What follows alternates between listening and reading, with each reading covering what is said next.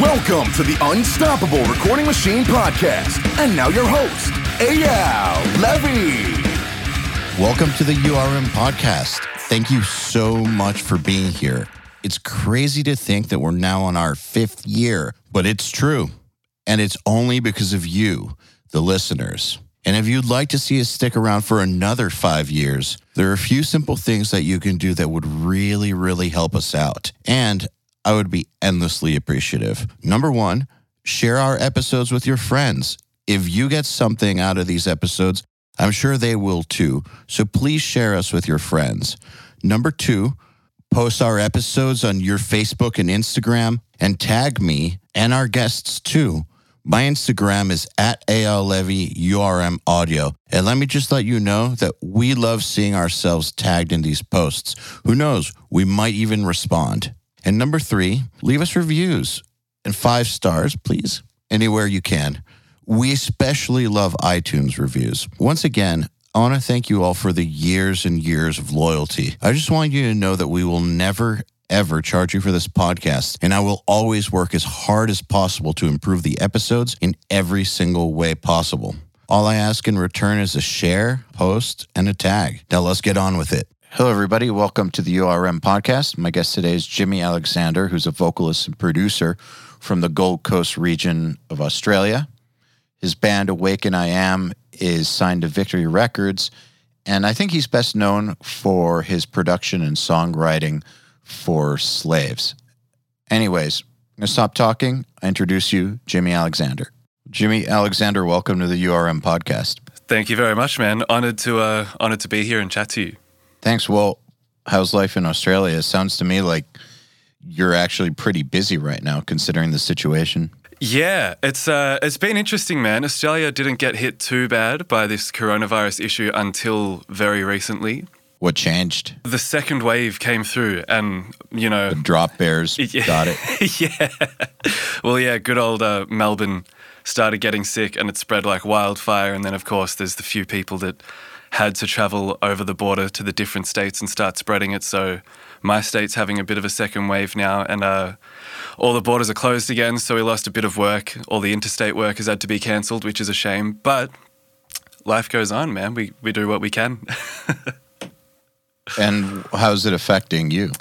Uh, well, yeah, like I said, there's a few jobs that we've, you know, we've had to sort of postpone or cancel because they can't come here Oh, okay. legally. That's what you meant by interstate jobs. Yeah, yeah. Sorry, bands that were traveling in from interstate, we had to cancel, um, which is Oh, a- yeah. a big bummer. But there's always plenty to do. You know how it is. You you find some time and you can fill it pretty easy with stuff that you've got to catch up on. So Yeah, uh, mixing and stuff like that, basically. yeah, I'm in the middle of an intense drum editing grind right now. So more time is a little bit welcomed. So it's going well. Yeah. Have you done any remote production? with anybody? Yes, yeah. So that's what I was going to go into. It's um, so the whole coronavirus period has been really busy for me just because of the the capabilities of remote production, and it's been kind of interesting, a bit of a learning experience, sort of like sharing information with the people I'm working with on how to record themselves if they're recording themselves.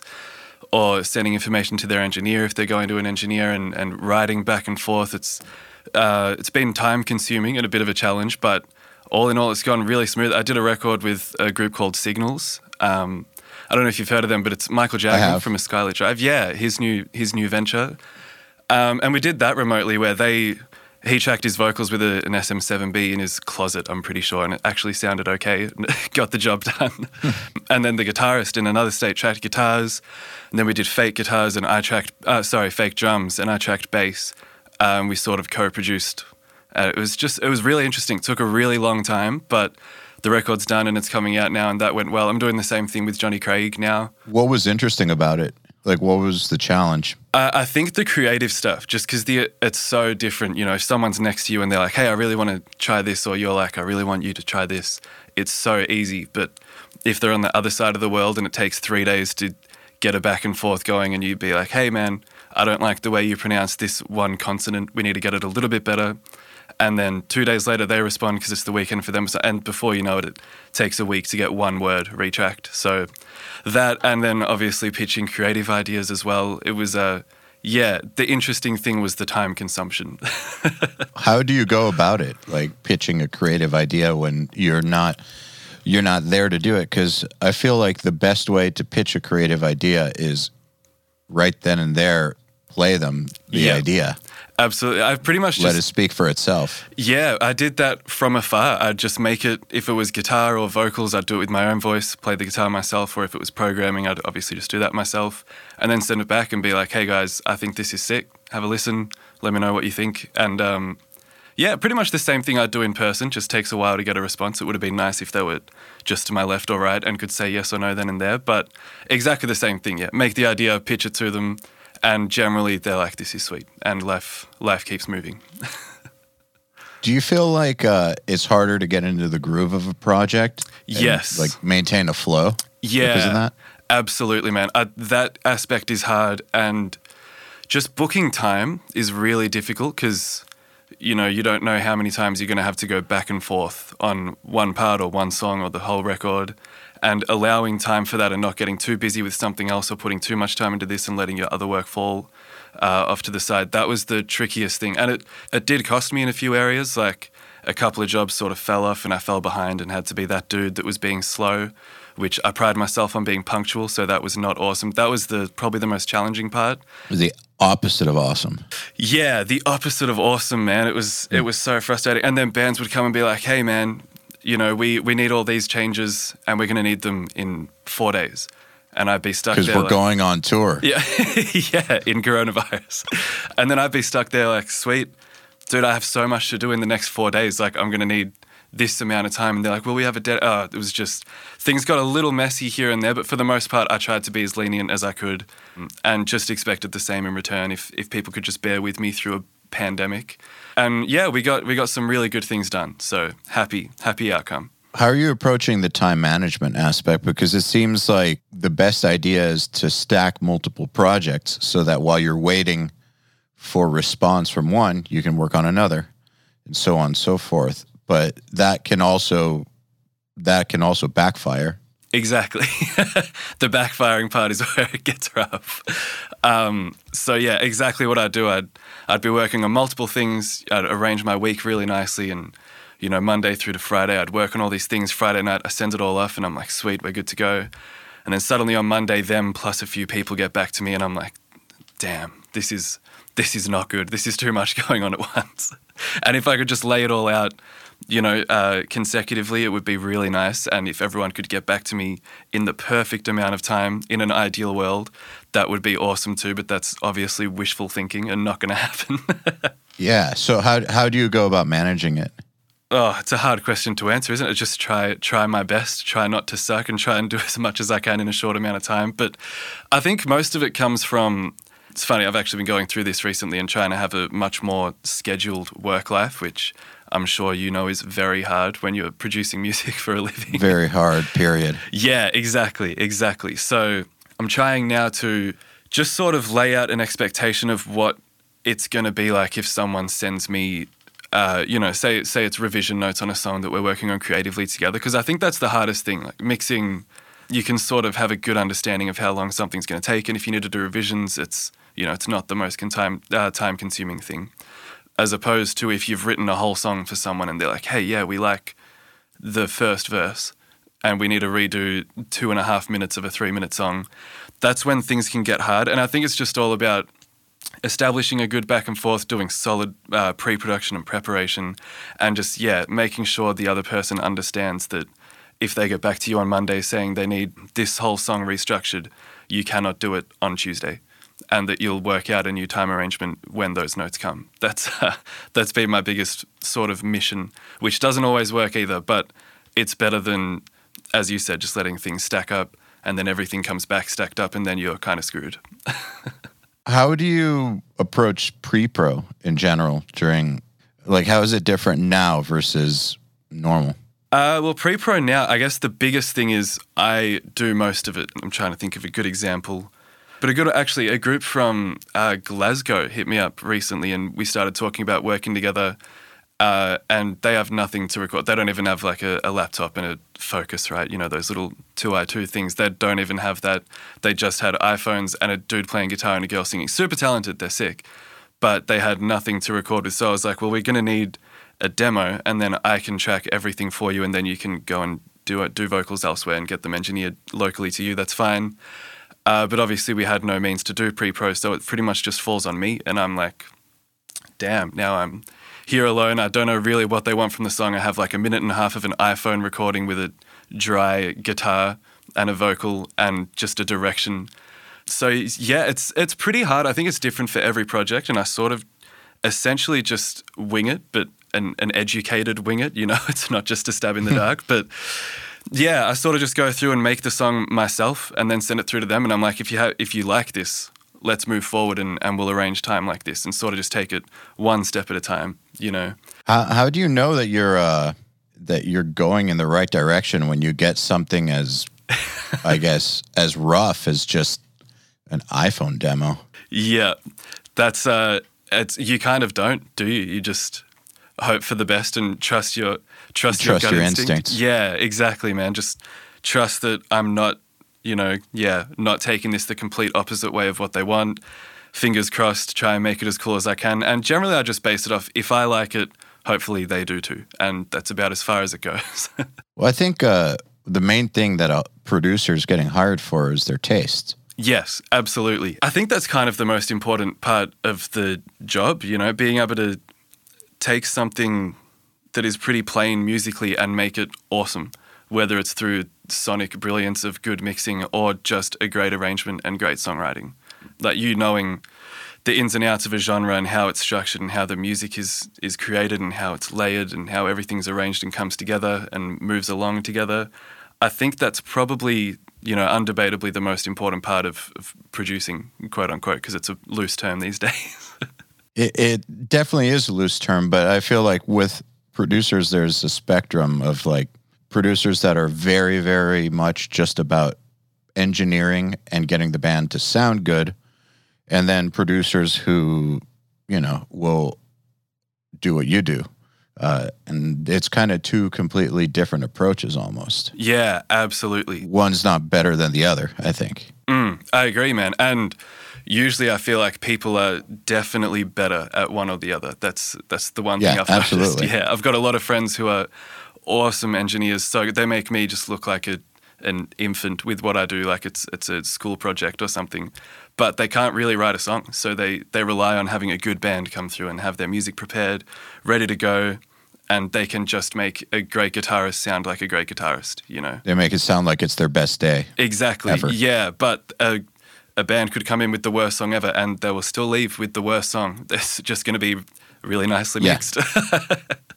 So I think one of the hardest things for a producer that's establishing themselves is gaining the trust needed for a band to allow them to mangle their songs, basically. yeah, Right? definitely, definitely. How did you go about establishing that? Oh, there's there's a few, I guess, a few main approaches. I guess the number one thing would be exactly what you said, where it comes in handy to be able to play multiple instruments. I'm not a guitarist, but I can play guitar. You know those those people. Yeah. so yeah, not a guitarist, You you can you can do what you need to do to get the job done. Exactly. I can play to an, a very editable standard, which is cool. Hmm. so, a lot of the time, if I have an idea and I'm like, this idea is so sick, I need this band to take on this idea, I'll just be like, guys, I've got an idea, give me five minutes and I'll make it and I'll show you. And usually that's the the thing, you know, if they can hear it, kind of like you said, if they can hear it, they don't even have to track. I can just play it exactly how I how I want, exactly how I'm thinking it, exactly how I'm hearing it, put it all in for them, and generally they will like that. But there is the credibility thing for sure. I remember, um, yeah, mostly in the the first few years of doing this, it was very hard to pick up a band, at least a good band, and be like, hey. I'm hearing this. Why don't you give it a shot? And they'd just look back and say, "Well, I I wrote this part intentionally to be like this, so I don't really want to." Fuck off. Yeah, and then you're stuck there like, sweet man, that's cool. Let's just go with your shitty idea and we'll call it a day. What's your attitude when your ideas do get shot down? I think I, I, I say this all the time. I feel like a broken record saying, but I always say I think this idea is sick. But at the end of the day, it's your song, and if you're happy, I'm happy. Because ultimately, they you know you get paid to make people happy with what they leave with. Yeah, but you are getting paid for your opinion too. So where's the line? Exactly. That's that's the hard middle line, isn't it? Yeah, yeah. It, and I guess it depends how strongly I feel about the idea. I've definitely found myself saying to people like, "Your opinion is your opinion, and we'll do whatever you want to do." And you're but, wrong. Yes, exactly. But if your opinion is this, your opinion's wrong. yeah, I've definitely said that before. But at the end of the day, I will cave if someone feels. I, it's like a battle of who feels stronger. You know, who can who can convince the other one. I mean, sometimes the artist is right when it comes to that stuff. Yes, definitely, definitely. and uh, I think that that sort of thing is best kind of established up front, like the parameters. I think uh, some artists are looking for that. Yeah. They don't give a fuck if you play everything.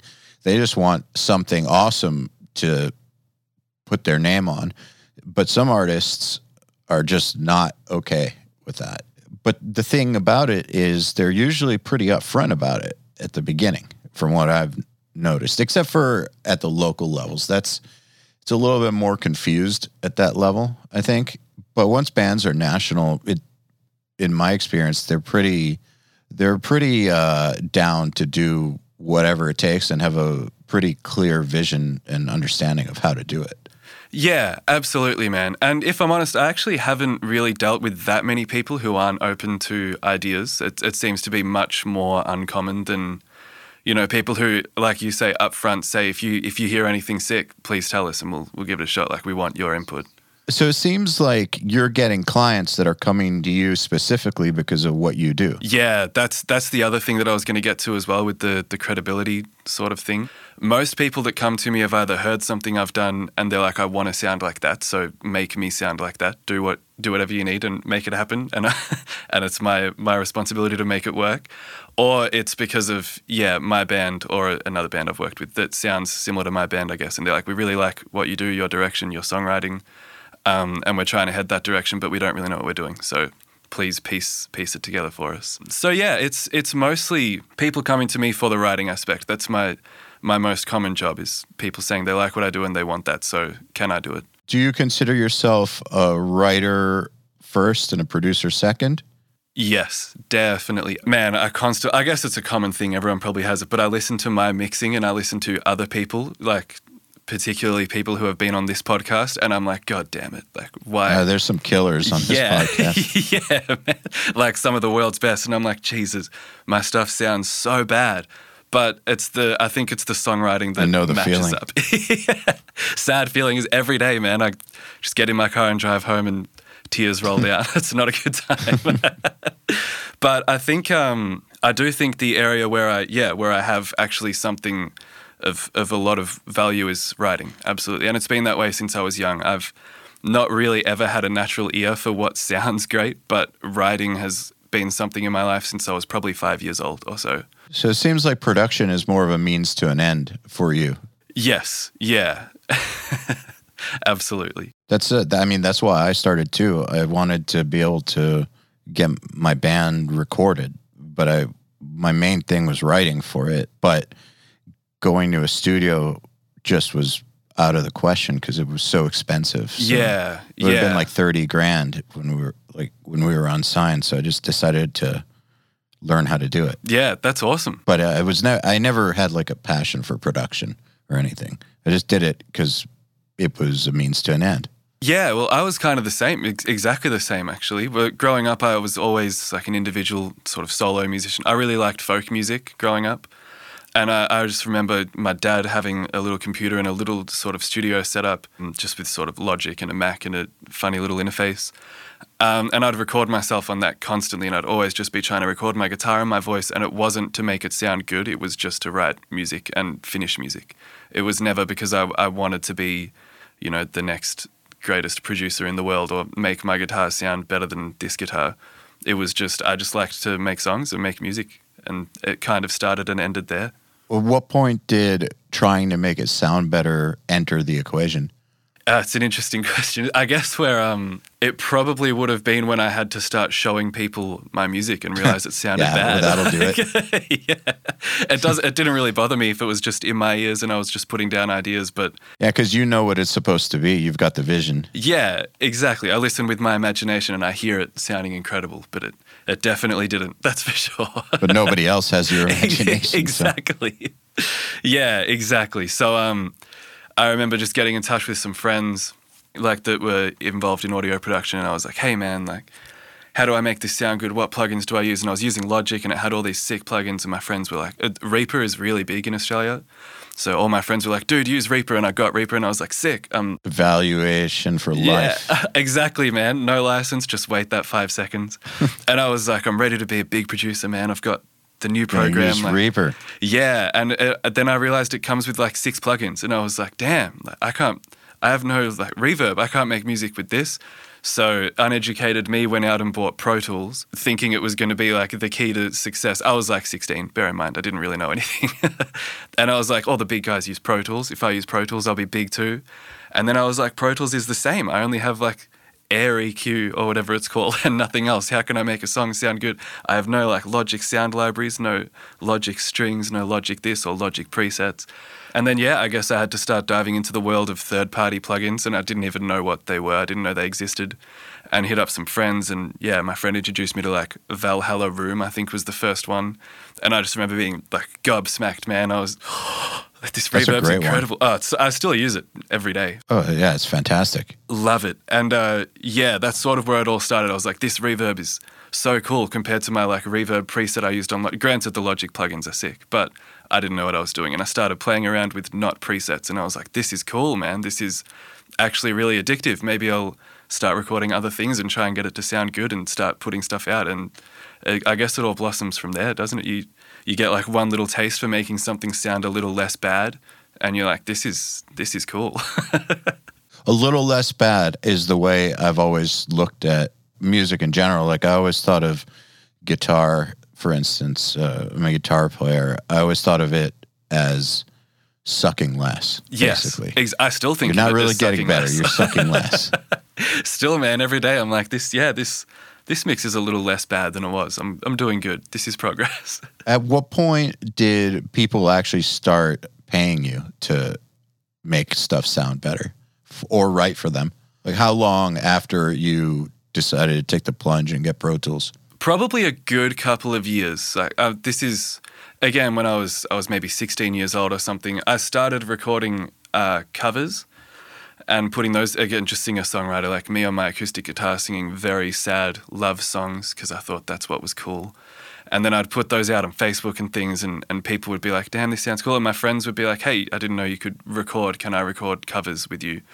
And I was like, of course. I had like a good group of musician friends. So I started recording their covers. And then progressively, my covers and their covers started to sound a bit cooler than just having an iPhone in front of you. So their friends were like, hey, man, your friend that records your covers, can I come and record my covers with him?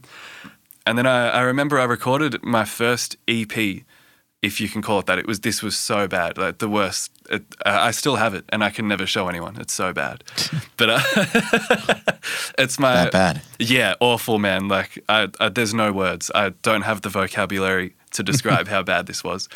But uh, my my friends decided Now they wanna hear to. maybe I'll send it to you after the podcast. uh, my friends, yeah, they decided they wanted to do like a folky EP, and they were pretty good musicians as well. So it's hard to make them sound bad, but I managed to still. You managed, got the job done. Exactly. So I got a an, a little Apogee duet, which was actually pretty sick. Looking back on it, I kind of wish I still had it. It actually, that is a really good little interface. Yeah, it was sick, man. I had that and a, a Rode NT1A, uh, and that's it.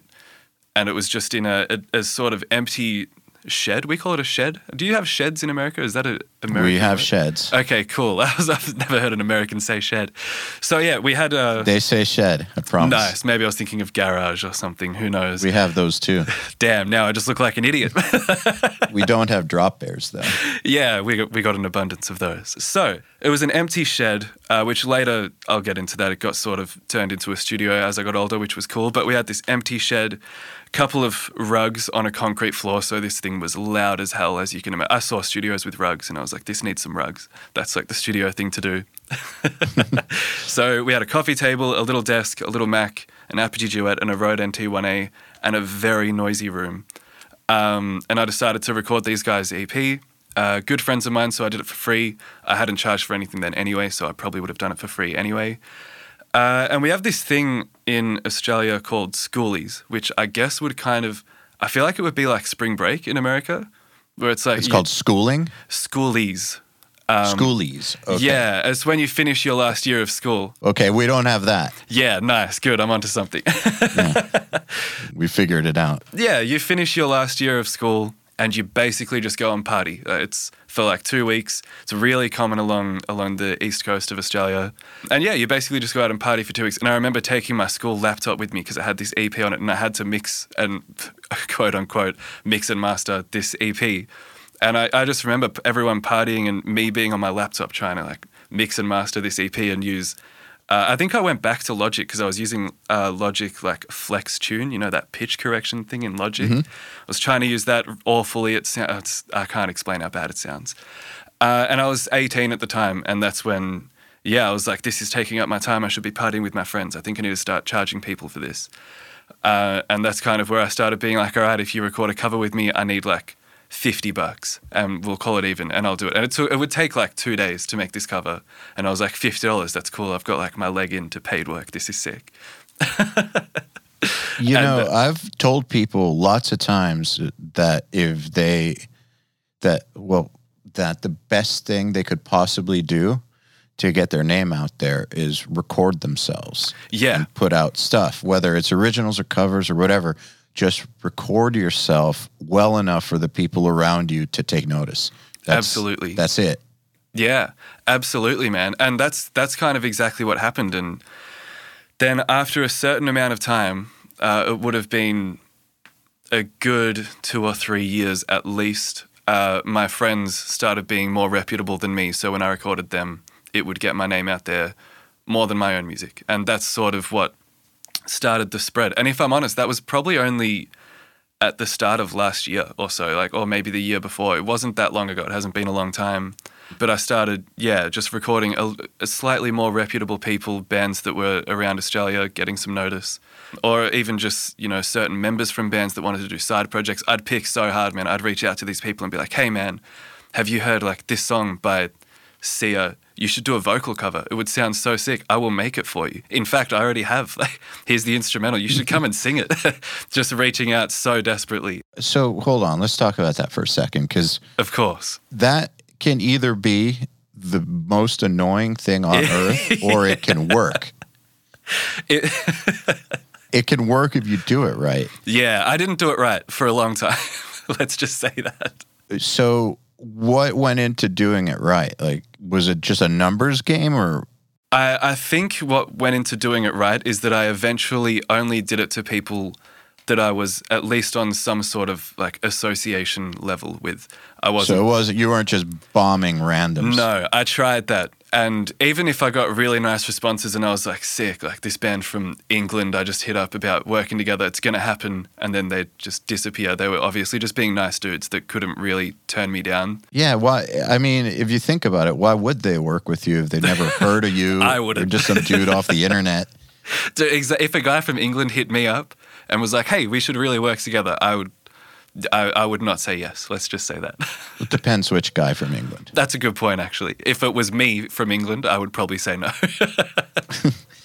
there there's some great producers in England, but I, I think that that's the that's the key right there. What you said is that you're you started working when you were talking to people that were already in your network. Yes, absolutely. Yeah, and it's the same now. Like I very rarely approach someone that I've never spoke. Well, actually, not really. Very rarely. Never. I never approach someone that I haven't spoken to or I'm not friends with and say, "You should work with me." I, I don't know what it is. I don't. th- I don't think it's a good idea. Maybe I just don't have the pride or something. But everyone that's played a show has had it where some guy walks up to them after their set and he's like, "Hey." There's no introduction. There's no like, let's have a drink, let's have some some good fun and a laugh. Let's not get to know each other. It's just, hey, we should record.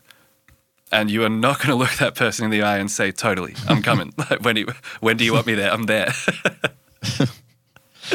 if, if, when you phrase it like that, it, that it really illustrates how bad of an idea it is. Yeah.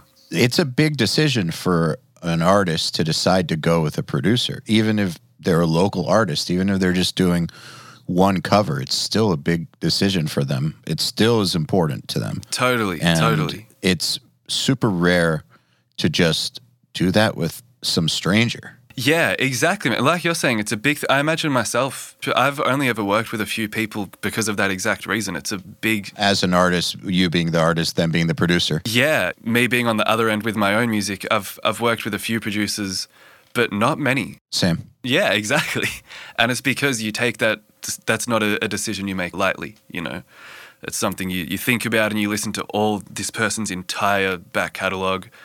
Then you find one record they did that stinks, and you don't even think that the band must have been crap. You're like, nah, that person's not a good producer now, and then you, you can't work with them, and then you start again. It's it is a big decision, and ultimately it should be. You know, that person has a lot of a lot of uh, a big impact on your sound, and it is And something on your sh- future. yeah, and it is something that should be taken seriously because, yeah, the impact on the sound down to um like finances, are everything. It's a big call to make, and I wouldn't make that decision on someone that I don't know. Yeah, the the thing that I encourage people to do if they're going to a show is to just try to get to know people. Yes, That's it. Don't try to sell them anything. Just make friends. Mm. That's it. Make friends. Yeah, well, that's ultimately how um, how I ended up working with slaves, which is obviously a big one for little old me. Where we were on tour together, we're, we're both our bands are sort of good friends anyway, but we were on tour together, and the concept of us just making a song for fun slowly came up over the course of a few weeks in conversation. But it was never us sitting in a tour van and me turning around to this big shiny band called Slaves and being like, "Hey guys." I actually own a music studio. Guys, you want to record? Yeah, but I'd love it if you came in and did a. song. I think I could do a really good job of your. Like that never. That conversation never happened. you know, it was a long time of friendship, and then kind of they we, we both mutually met in the middle, and we were like, okay, let's do something for fun, and let's just see how it goes. How did that develop? Well, actually, it was. Uh, they won't mind me saying this because they've been pretty public about it. It started with the song "Heavier," and we we had the same manager at the time, my band and Slaves. And the manager was like, "Hey, man, obviously everything happened with Johnny departing the band and them getting Matt in, and they were like, Matt's. It's looking like Matt's going to be permanent. Um, we want to start doing some music, blah blah blah." And they were looking for a producer. And uh, yeah, the manager, who I won't name, was just like, "Hey, Jimmy, how do you feel about like trying to work with these guys? Maybe you should try and write something and just show them what you can do." So I wrote like the first the sort of intro, the first verse, and the chorus of Heavier, and just sung it with my own voice. It was a pretty bad sounding demo, but the song idea was cool. And I sent it to them, and they were so hard on being like, "We don't want a songwriter. Like we, we we're a band. We write our own songs. It's fine." And then they heard it, and they were like, "Hey, this is actually cool this is cool. Like this sounds like this sounds really slavesy." And I tried so hard. There was like all these dotted eighth guitars and like moody bass, a bit of an R and B feel. Tried so hard to make it slavesy. And yeah, they were like, "This is sick. This sounds like slaves. Maybe we should, maybe we should do it." And that's sort of how it all unfolded. And I have done that a few times where So again, you you let the work speak for itself. Exactly. Yeah. Even in even in that sense, man. Even with friends, I'll very rarely just be like, "Trust me, my work is cool, and we will make it happen." I, I still do it as well. Um, like working with new people. That Glasgow group that I mentioned, for example, when they reached out, it's a sound that I haven't really worked with. I'm confident that I could do it uh, justice, but it's a sound I haven't really worked with. So I was like, give me like two days and just in my spare time, I'm just going to whip up like a 30 second snippet of your song. And I did that again, just with my own voice, my own playing, and was like, this is the direction I would take it. Let me know what you think. It's not a, it's not a thing I charge for. Doesn't take that long. Realistically, it takes like half an hour.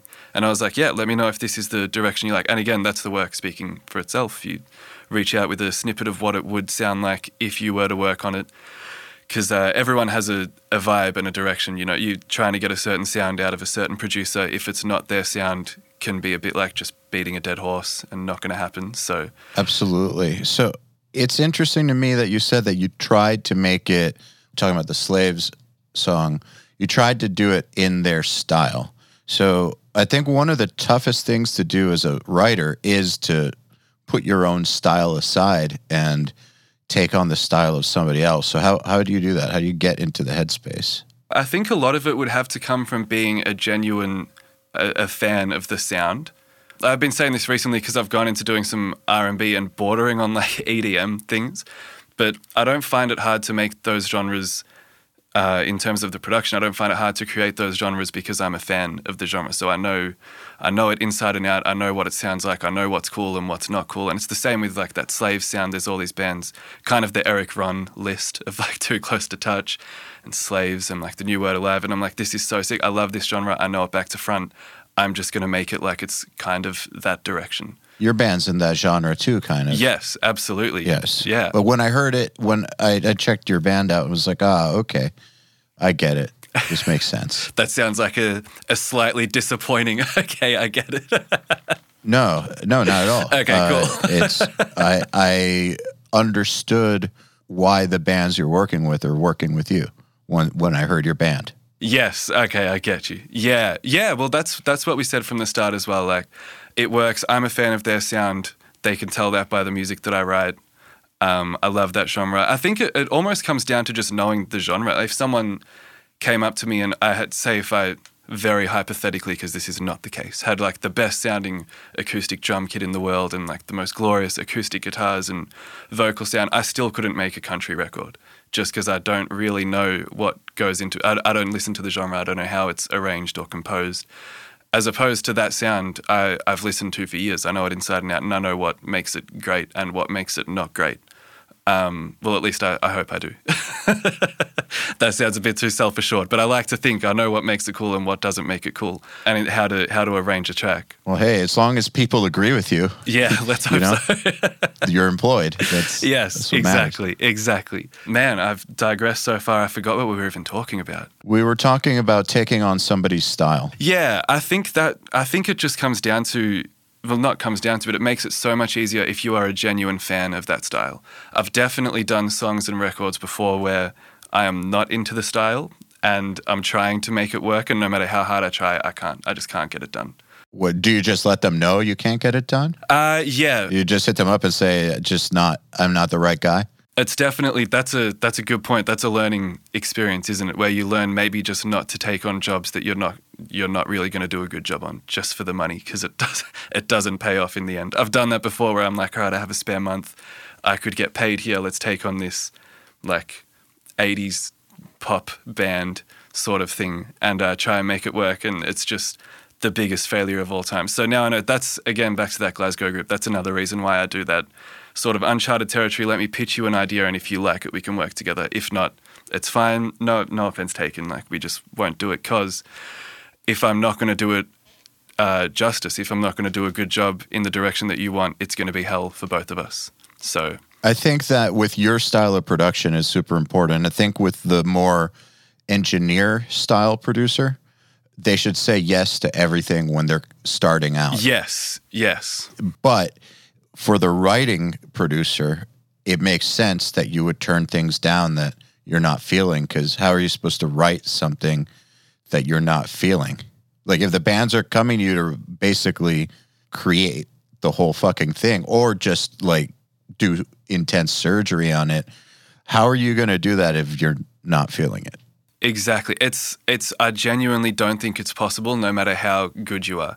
I should rephrase that. It's not possible for me, given my current skill set. I've realized maybe someone else can do it that's better. But if I'm not into the genre, and it's not a thing of like I don't like it, so I don't want to work on it. It's just if I don't know the genre very well, I probably won't be able to write a good song in that genre. Naturally, like it makes complete sense to me, at least. Yeah. So yeah, definitely, that was a learning experience. I got myself into some silly situations when I was a bit younger, trying to write songs for genres that I just don't like and don't understand and don't listen to, and it has never worked out. So I totally do also subscribe to specializing and knowing what you specialize in. I mean, I did that when I was making music. I've done it with URM too. Like, for instance, I know the metal and rock world inside and out. That's the world I come from. I do not know the rap world or country world, or and a lot of people have have asked, why don't we go into that? why would we? We're we still there's still a lot of ground to cover in this, and I'd have to start from scratch in worlds that I don't know anything about or even care about, as opposed to this one that I've been in forever, decades at this point. Well, you don't you don't go to a carpenter and ask them why don't they try plumbing? Like they're they're doing carpentry and it's fine, it's working and it's it's all good. It's, Yep. You know, it's a different world to go into something else. I think that's just a common misconception, isn't it? There's no such. It's not all just music. That there's very very different different skill sets in different veins of music that Different cultures. yeah, exactly. Different understandings, different, different everything. It's different worlds, and that's something I think everyone kind of learns the hard way early on. You know, you try and work on things, and you're like, "Damn, I'm I'm really butchering this specific project," and you you might not even be just butchering that project. You might just butcher that genre when you try because you you are not good at it. You don't like it. You don't understand it. You haven't done it enough. Whatever the reason is, I think it's fine to not be good at a certain thing and be good at another, or not focus on being good at a certain thing and focus on excelling at another. If it's true to your what, you, what you're into, to put it simply. I, I think that it's important for people to expand their horizons, but not into things that they don't like just for the sake of doing it. Yeah, And for yeah. instance, I I don't like jazz at all, and I hated having to learn it in school, and I, I kind of rebelled against learning it because I don't listen to it, I don't like it, I don't want to have anything to do with it, and other people do, but there's so much to pick up in genres that I do love. Why not spend my time on those? exactly. and yeah. Eh, and yeah if you can you can definitely expand your tastes but why why worry about something that doesn't do it for you there's so much out there that you could work on that does do it for you Yeah, that's exactly my point, but phrased by a much wiser man. but yeah, exactly. And I, I, think it's it's fine not to like something, you know. And I always I say to people in so many different worlds, whether it's like touring or producing, just basically music in general. Like if you don't like it, probably don't do it because there is not actually that much good about it if you're not enjoying what you're doing. that the uh, the lifestyle in most music instances that I've seen kind of sucks. There's just this epic reward of doing what you love, which is really sweet. But in terms of every other aspect of life for your relationships, most often your bank and your time and your sleep and your diet and your body and your mind, it's probably pretty bad. But you just have this like fueling fire of love for what you're doing that just gets this nice little boost every time you work on it. And it's really good and you can't really live another way. But if you don't have that, I feel like it's probably wise to steer clear because it's just not that good. I, I completely agree if if you don't have that you probably won't last yes. so there's two things that will happen if you don't have that sort of fire in you number one you won't work hard enough to get good enough to be competitive and number two you won't last because you're not going to work hard enough to be good enough to be competitive and it'll be a very disappointing scenario Yeah. situation Absolutely. And you ultimately will not be happy in any of those scenarios. So as you see it all the time with, with touring bands as well. You know, you look at them and they're in their tour van and they're like they've they've had their time or they never got their time. Or even they're during they're in the middle of their time as a band and they're trying to tour and they don't get along as a group and they're so sad in their van and all bitter and hating each other and their relationships are crap. And you look at them and you're like, why? What are you? Why don't you just go and live a, a re- probably normal and very happy, healthy life? Why do you put yourself through all the hardship of being a musician if you're if you don't have the enjoyment aspect? You know, it's so so strange. Different topic, but yeah, probably a different conversation for a different time. But it's it's yeah, very strange. well out of curiosity have you ever thought about a plan b I think about a plan B probably every time I get a project that I'm not loving, but then I get a project that I do love, which is pretty regularly, thank God. And I'm like, yeah, no, this is sick. I'm in the right spot. Actually, probably more regularly, I think of a plan B, but I don't have one. I just think that maybe, maybe it might be a good idea Yeah. but i kind of don't believe in plan b's well, I think if you have a plan B, it's kind of just, it's not your plan B, it's your next destination because you know this isn't going to happen. yeah. Yeah, that's that's exactly right. If you've got a plan B, that means you don't really believe in plan A. And uh, you kind of need to believe in plan A. Yeah, exactly, exactly. And there's times where I've like lost faith in plan A and I've gone out and gotten a part-time job or I've picked back up on vocal coaching, which I did a lot of when I was younger and I was like I'm, I'm going to start this side hustle that will end up my whole hustle and then I won't produce anymore.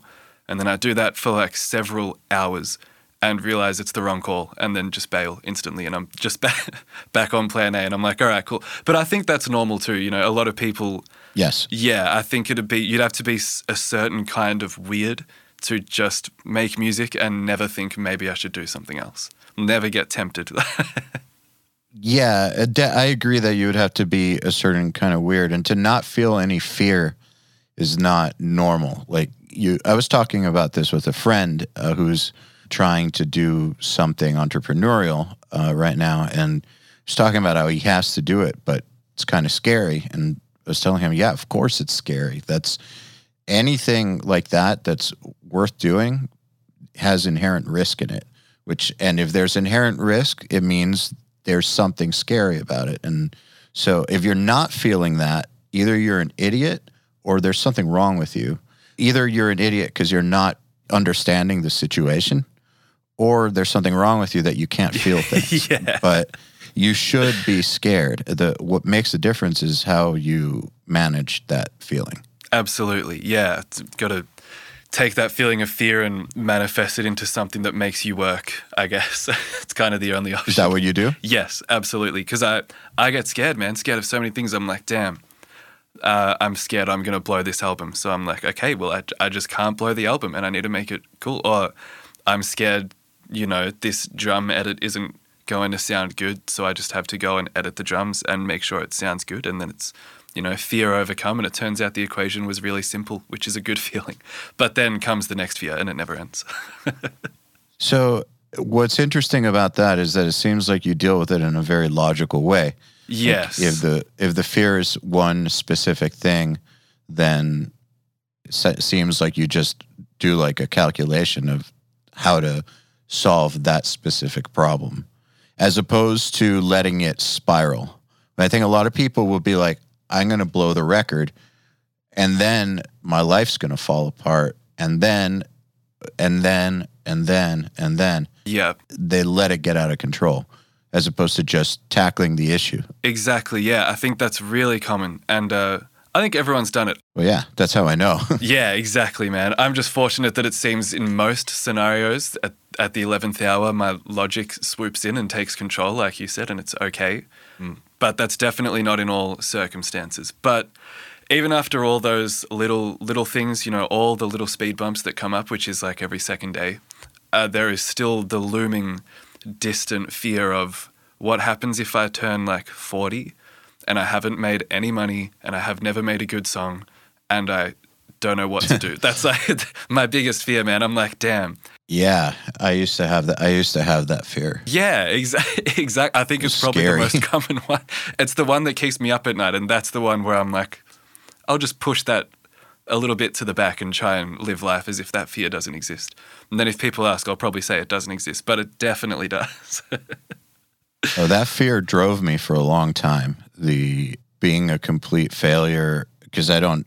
I never had a plan B. So if I didn't make it work, then I really would be a fuck up. It's not like I'd have a side, like a real career, and then just not have music work out. Like I, I don't consider that to be failure at all. I know that some people who want a music career who don't do it but have another career, they kind of secretly feel weird about it, but I don't think they should. That they didn't fail. They did something with their life. But I think the fear for people like us is since we don't have plan B, if we don't make it work, then that is actually a pretty bad situation. Yeah, absolutely, man. That's that's the scary thing. And if I did get to a point in my life which like I'm still quite young, so if something comes up, say like in my 30s and I'm like Yeah, you got time. yeah, well if if in 10 years something comes up in my life and I'm like that's actually kind of sick. Plan B to me is kind of looking a little more shiny than plan A and I jump ship to plan B.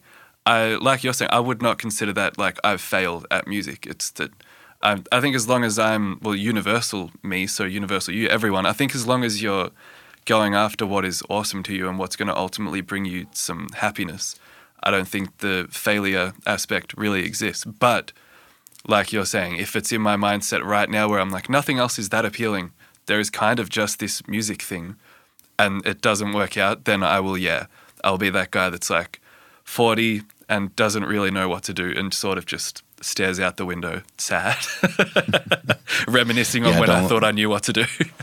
Don't let that happen. I'll try. How old are you? just turned 24. Happy birthday. Ah, thank you, man. It was months ago, but I'll still take it. I say just because it makes me sound Happy birthday, anyways. Thanks, man. You too. yeah, you've got some time, but it does go quickly. Well, I'm realizing that now. Like, I know 24 is young, but I feel like just the other day I was still in school. And- Yeah, just get ready. Oh man! and I hear it gets faster and faster. It's it's Uh, a it scary does. concept. It goes into overdrive, basically. yeah, that's uh, that's what I'm told. Yeah, so uh, I I think that people in their 20s should work their fucking ass off to establish their career because then you can really really really profit and do awesome stuff in your 30s and 40s like I actually think that for producers and songwriters and creatives their like peak age is like late 40s early 50s so Damn, nice. if you set yourself up through your 20s and 30s for that, you can fucking crush it. But a lot of people in their 20s fuck around. yeah, you blow it, blow those 10 years, and then you get stuck. I don't think that 30's too late or something. You know, I've seen people who started mixing at 35 and by 40 were doing platinum records. That happens. Mm, Doesn't happen very often, but it happens. of course. Yeah, those are they're outliers though. By and large, fucking work your ass off in your 20s.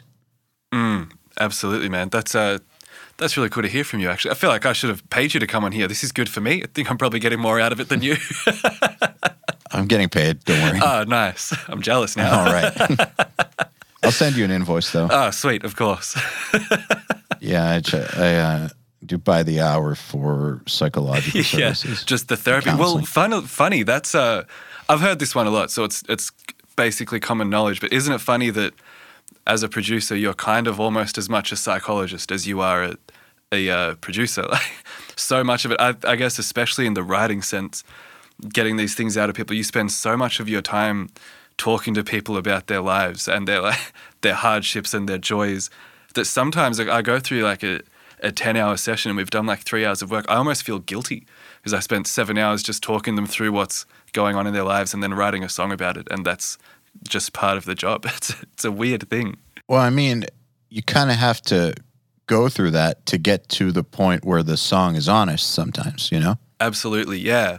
So it's not really it's not really three hours of work. It's a f- three hours of making music, but a full day of work. The that talking is work, in my opinion. Yeah, absolutely. That's a, again phrased by a wiser man than myself. So I have some friends who have worked um, high up in in the rap world, and they've all told me that on that is pretty normal, at least in the sessions that they were on. To like, people will show up to the studio late afternoon. Friends will come by. They'll like smoke weed, listen to music, hang out, shoot the shit, and by midnight they're ready to track something and they'll track one or two verses and that's it that's that's it 12 hour day and uh on the outside that sounds like Sounds awesome. a lot of waste it sounds like a lot of wasted Uh, time absolutely. but then again the level of artists that he's talking about that he's worked with like these are artists that are fucking successful as shit. So who's to say that that's wasting time? If that's what it takes to those verses are going to make a lot of people millions of dollars. So maybe that's what they need in order to get into the right frame of mind to just deliver the goods. And they don't need 12 hours to deliver the goods. They need 11 hours to get primed for it and 15 minutes to actually deliver Yeah, that's a good a good point. Damn, that's an interesting world though. I feel like I'd lose my mind so quickly.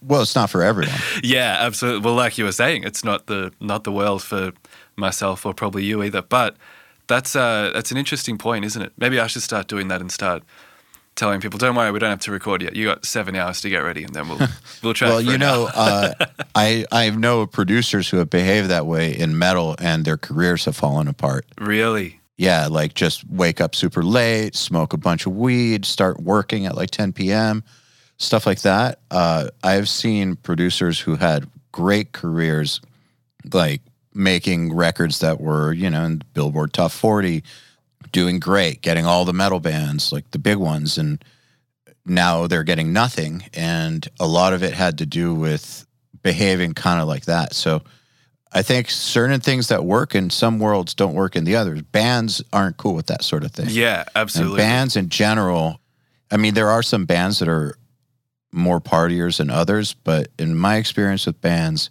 you need to be earlier than them and you need to be ready to work all day, I think. Yeah, I agree. Definitely. And there's pretty commonly there's that, you know, the member of the band that's like the the whip cracker, you know. You, Yep. you start derailing for like two and a half minutes with your eyes off the screen.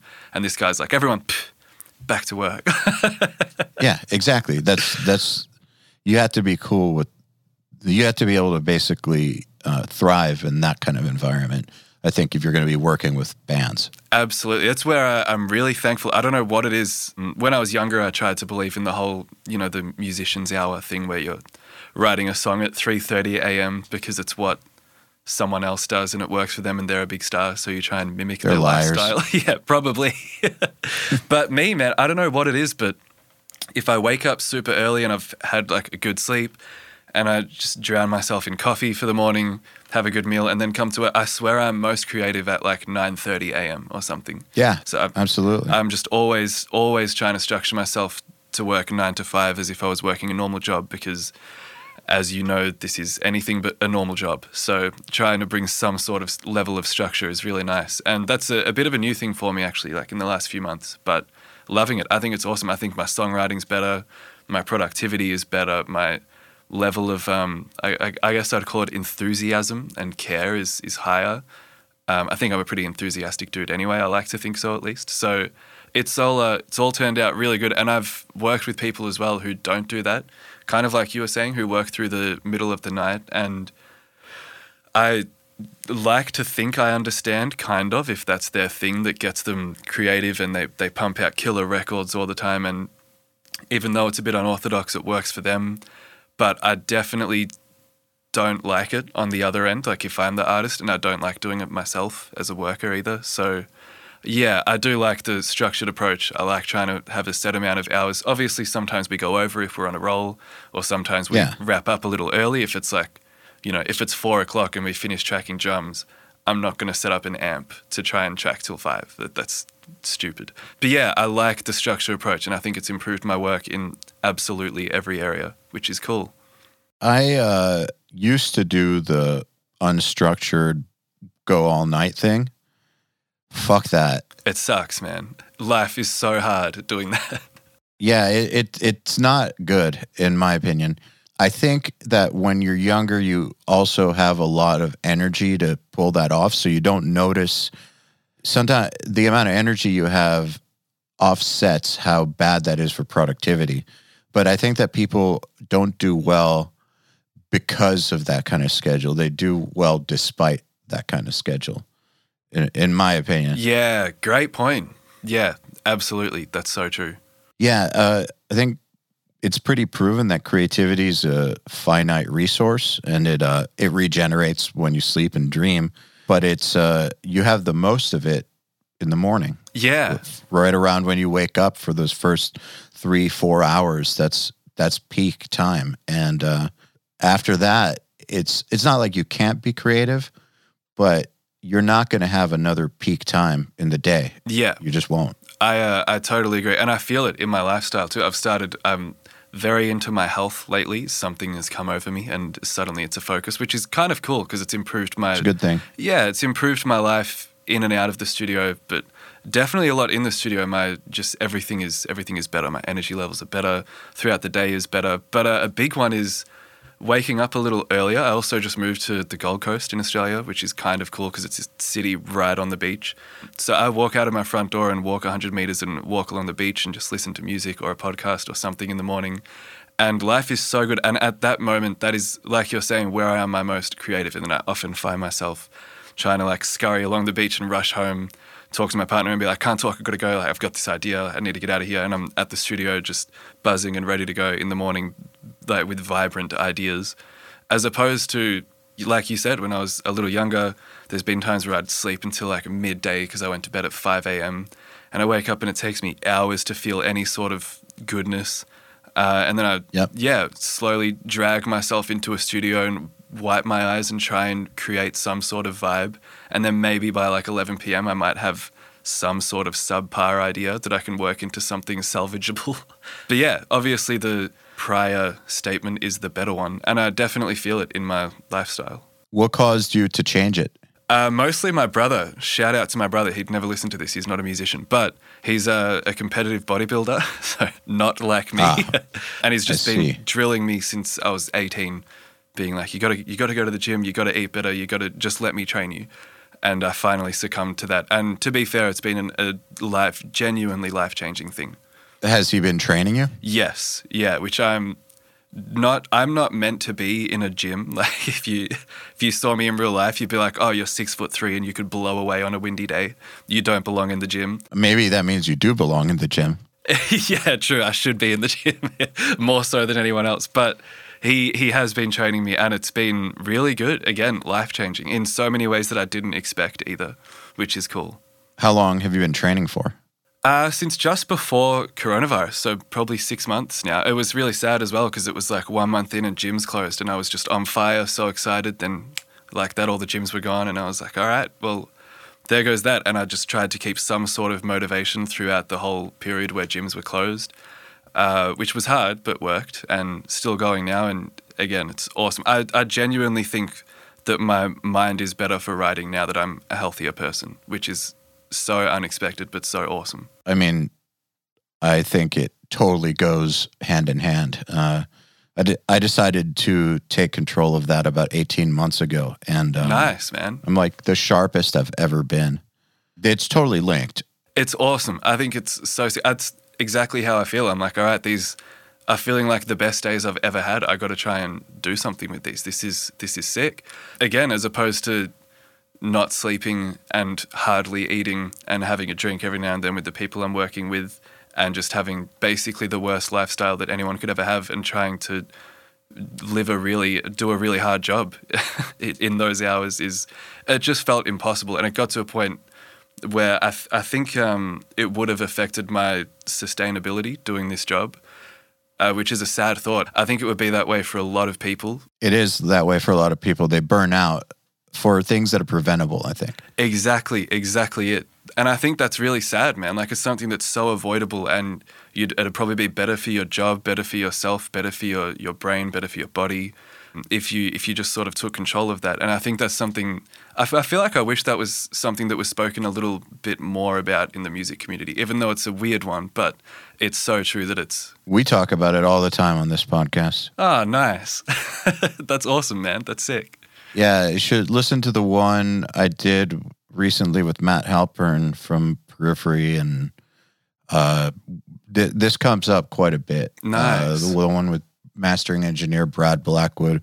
Also, the thing is that bad lifestyle is something that pretty much goes hand in hand with music, but I think as a producer, you kind of i mean you could have a really bad lifestyle but if you don't if you don't take care of that and you kind of match the lifestyle of your clients uh, you're gonna it's gonna hurt you long term because the difference between you and them is they might for them the studio is kind of like a it's like a fantasy land. Yeah, not vacation because they're working, but you know, they might go home and go to like a regular job, or if this is their job, they might go home and then sync their schedule to their wife or something like that. There's no rule that says that just because they like to stay up all night at the studio, that that's what they do when they're home.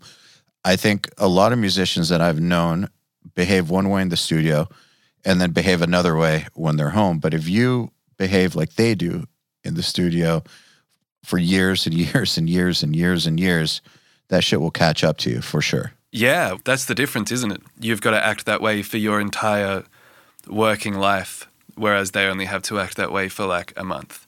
And it's a lot easier Yeah. to do it for a month. Yes. So yeah. So what's so it's no big deal to Yeah. like pull all nighters for a month when you're 23, and then go back to your life, and then two years later or one year later do it again. It, that's not. It's not that big of a deal. You have to do it. You have to Just have a schedule that you can sustain. Yeah, day in day out. Exactly. Yeah, exactly. And I think it's it's such a thing that would be overlooked by young dudes that would be they're trying to live like that and then they're stuck. Like I can't live like this. This isn't for me. And then they're they're out of it. And they could have been this person filled with potential to do great things, but they're you know turned away because they just feel like they can't handle it when it's not even an aspect of the job. And if you control it, you could probably do your job five times better. Um, I have a couple of friends like Yes. that at least.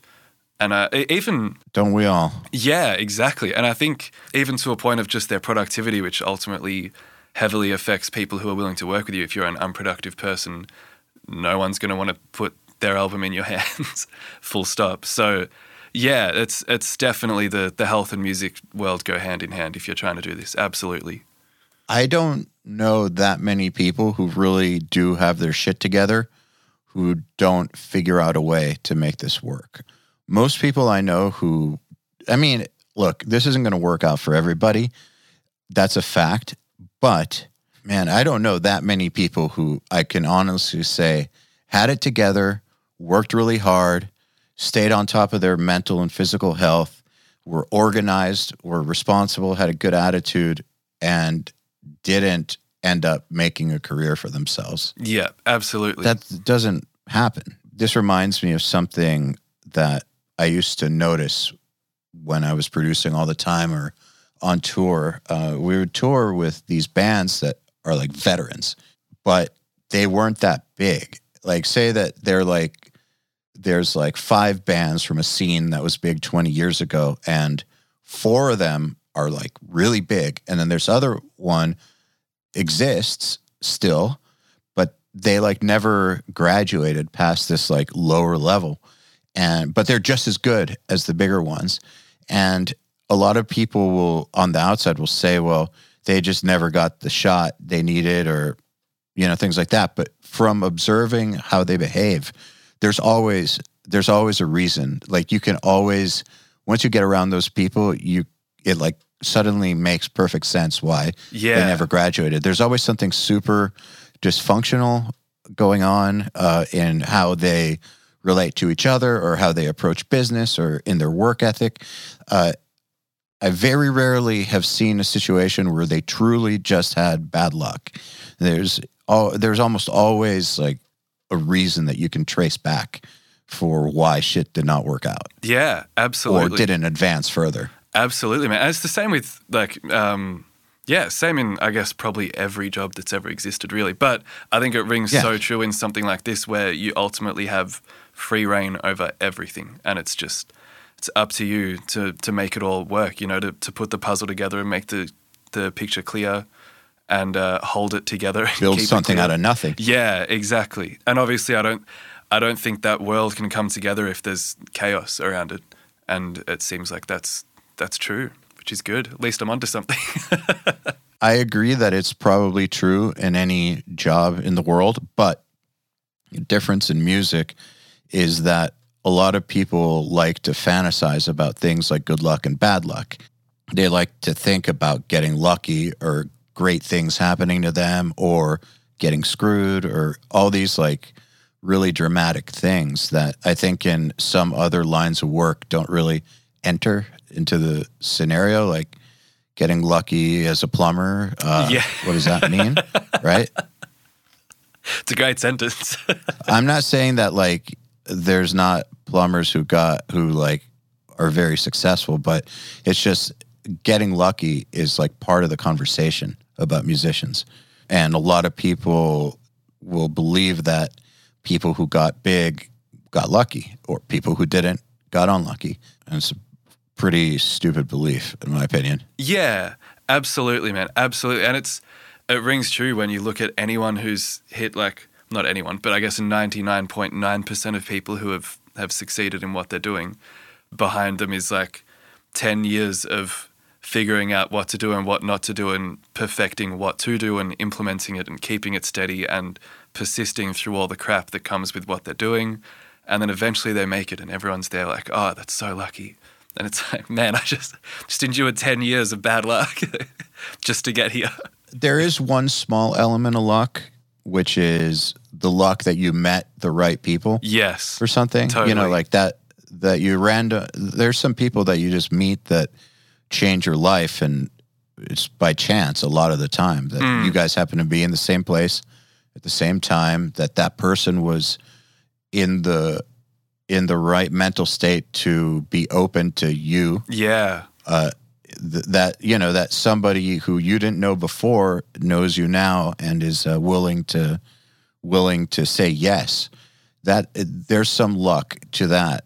Um, and also to, your music resonating with the public. Yeah that's the big one. You can't control that. But but but but whether your music resonates or not there's no luck involved with sustaining a career that's uh if your music resonates and you make mistakes you're going to disappear Yeah, man. And I think there's the counter to both of those, isn't there? Like, even with meeting people, I definitely have a few key people in my life that I've met and life changed massively after knowing them, which is awesome. Um, and not to take any credit away from them, but on the other end, if you if you meet that person and you're not in a a state of your life where you're ready for that opportunity, then it quickly goes from I met someone awesome and this could change my life to I met someone awesome and probably won't talk to them again. You know, there, there's definitely an area of sort of preparedness, whatever the the nice English word for that is, that that comes with turning a, a nice little chance into a genuine opportunity.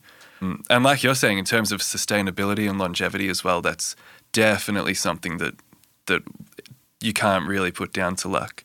Absolutely. yeah so even yeah i agree even when you meet that person there it's not all luck either uh, if you're not ready they're not going to just bestow you with a record deal or something Exactly. they're not going to just hi- like hire you to produce a band that they uh that they do A&R for just for charity like there there's going to be a reason for why you get offered the record deal or the publishing deal or the tour or like any of that stuff that's not luck it's just there's there's the luck that that when you got introduced to the person they were open to you or that you met the person that knows them Yeah. or something. Exactly. And then it's on you to make that luck turn into something, I guess. yeah you put yourself in the in the right situation to have that happen in the first place Yeah. And you can also make yourself a luckier person by simply being like exposing yourself to those situations. You know, I, again, we we we would all know tons of people who are so good at what they do in this this world of making music, but they just don't get into the lucky situations because they spend their whole lives sitting in a bedroom, you know. and it's like no matter how good you are, if you're if you're not getting out and meeting people and talking to people and having conversations and putting yourself in uncomfortable and potentially weird uh, situations where you might get put on the spot and meet a certain person or get a certain job, you kind of can't really sit there and blame it all on luck. I don't think if you've never left your bedroom studio, but you can make a world class sounding song, and you never went through the effort of putting music out in your own name just to get yourself out there or going to shows to meet people or befriending people or just yeah. Uh, there's there's a certain amount of laziness that you cannot put down to luck isn't there? 100% yeah it's a, it's an interesting thing man. Like i said i just i know a specific few people in australia who are so much better than me at, at what i do but they doesn't matter yeah exactly they can't stick it they can't make it happen Man, I had these roommates at Berklee, these two dudes that I roomed with that were maybe some of the most talented people I had met up to date then. I mean, I've met some more talented people since. It was a while ago, but up till that point, they were in the top tier. They were way better at music than me, like considerably better. They could have done anything. There was no thing that they couldn't do. They could play in any genre. They were awesome at any genre. They looked cool. They were smart. Like they were cool. Like all the stuff that you that you associate with a successful musician, but they were just fucking lazy. They were more interested in doing drugs than and playing video games than pursuing anything. And they literally did nothing, nothing with that talent. And uh, years went by and nothing, you know, nothing happened with them. And uh, I've known quite a few people like that. And those dudes were definitely better than me. They're better than most people. And they didn't even they didn't even have like a local career. Like nothing happened whatsoever with their music. And it's 100% their fault. Yeah, absolutely, man. Not that I could ever say that to these people, but yeah. No, absolutely. Well, I mean, I'm not going to tell these people Yeah. that, and I Reach doubt they're listening. 20 years later trying to tell them. And uh, if they if they are listening, dudes, you fucked up. Yeah. You guys were good. Oh man, yeah, it's a sad thought, isn't it? But it's also, I think it's a positive thing for a lot of people out there who I certainly felt this way, where I was like, "There's so many people better than me. There's no chance I'm going to be able to make it past them and get myself seen or heard or have, be that guy that people want to work with when they could just go down the road and work with this other guy who's ten times better." Yet it has happened. It's because there's more, like you said, there's more to it than just music. It's Absolutely. So much more to it, a whole world of things to it. I think it's really motivating. I wish someone told me that like six years ago. That would have been awesome. But yeah, here we are. And I think it's a really good thing. I think that's one thing I really like about um, just this industry as a whole. That hard work definitely pays off. It's not a, it's definitely not a thing of born talent or this or that or some sort of child prodigy thing. Like if you're not there to work and not there to hustle, and you're not a um, you know, a likable person, and you're you could, you could be lazy, or you could be a bit of an asshole, or you could be this, or you could be that, and it'll just be a massive hurdle that you can't get over, which I think is cool. I think I like it. Yeah, and one other thing on to piggyback off that that I've noticed is, you know how people say that this is a very oversaturated industry. I'm not sure I believe that, and the reason is that yes, there are a lot of people who try to get in and who fuck around with it, but there really aren't that many people who have all those qualities that we've been talking about. Like they are talented enough and they are likable enough and they do have the right work ethic and they are mentally healthy enough and they do put themselves out there enough like and they do turn things around quickly like all that stuff there's not that many people actually who have all those qualities. It's a which is why you end up seeing the same people doing all the work. It's because they're very rare. So really you're you're not competing against the hundreds of thousands of people that have Reaper or whatever. You know, you're not competing against the the ocean of bedroom producers. You're competing against a very, very, very small group of elite people, basically. Yeah, that's the perfect way to put it, man. And yeah, I think exactly like you're saying, if this was, say, it was 40 years ago, I think the people you're talking about who have, you know, are checking all the boxes of, of a good work ethic and a good personality and, you know, just being a genuine, honest, likable person, hardworking, and obviously has the, the music skills to complement that because they are necessary at some point. I think they would have been the people that end up in, you know, in the, the million dollar studios with the big consoles and this and that. It's just in this day and age, you can get away with not having some of that, which is quite nice. But I don't think it's massively oversaturated, like you're saying, with, you know, the hundreds of thousands of people with a MacBook Air and a, a Focusrite 2i2. I don't really see that as a thing just because it's not who you're quote unquote competing against. Exactly as you said. Yeah. If you have those qualities, you're in a completely different category. Absolutely, man. And it, if anything, I actually think it's kind of awesome just because now bands can bring in pre pro, which is so sick. Yeah. Oh, yeah. I agree. yeah. And thanks to the whole wonder, wondrous thing of technology, and kind of like we were saying at the very start of this, I've been making albums with people on the other side of the world while there's a pandemic and it's illegal to leave our houses. So, you know, thank you, internet. It's sick. Hey, everybody. If you're enjoying this podcast, then you should know that it's brought to you by URM Academy. URM Academy's mission is to create the next generation of audio professionals by giving them the inspiration and information to hone their craft and build a career doing what they love. You've probably heard me talk about Nail the Mix before, and if you're a member, you already know how amazing it is. At the beginning of the month, Nail the Mix members get the raw multi tracks to a new song by artists like Lamb of God, Angels and Airwaves, Knocked Loose, Opeth, Meshuggah, Bring Me the Horizon, Gojira, Asking Alexandria, Machine Head, and Papa Roach, among many, many others.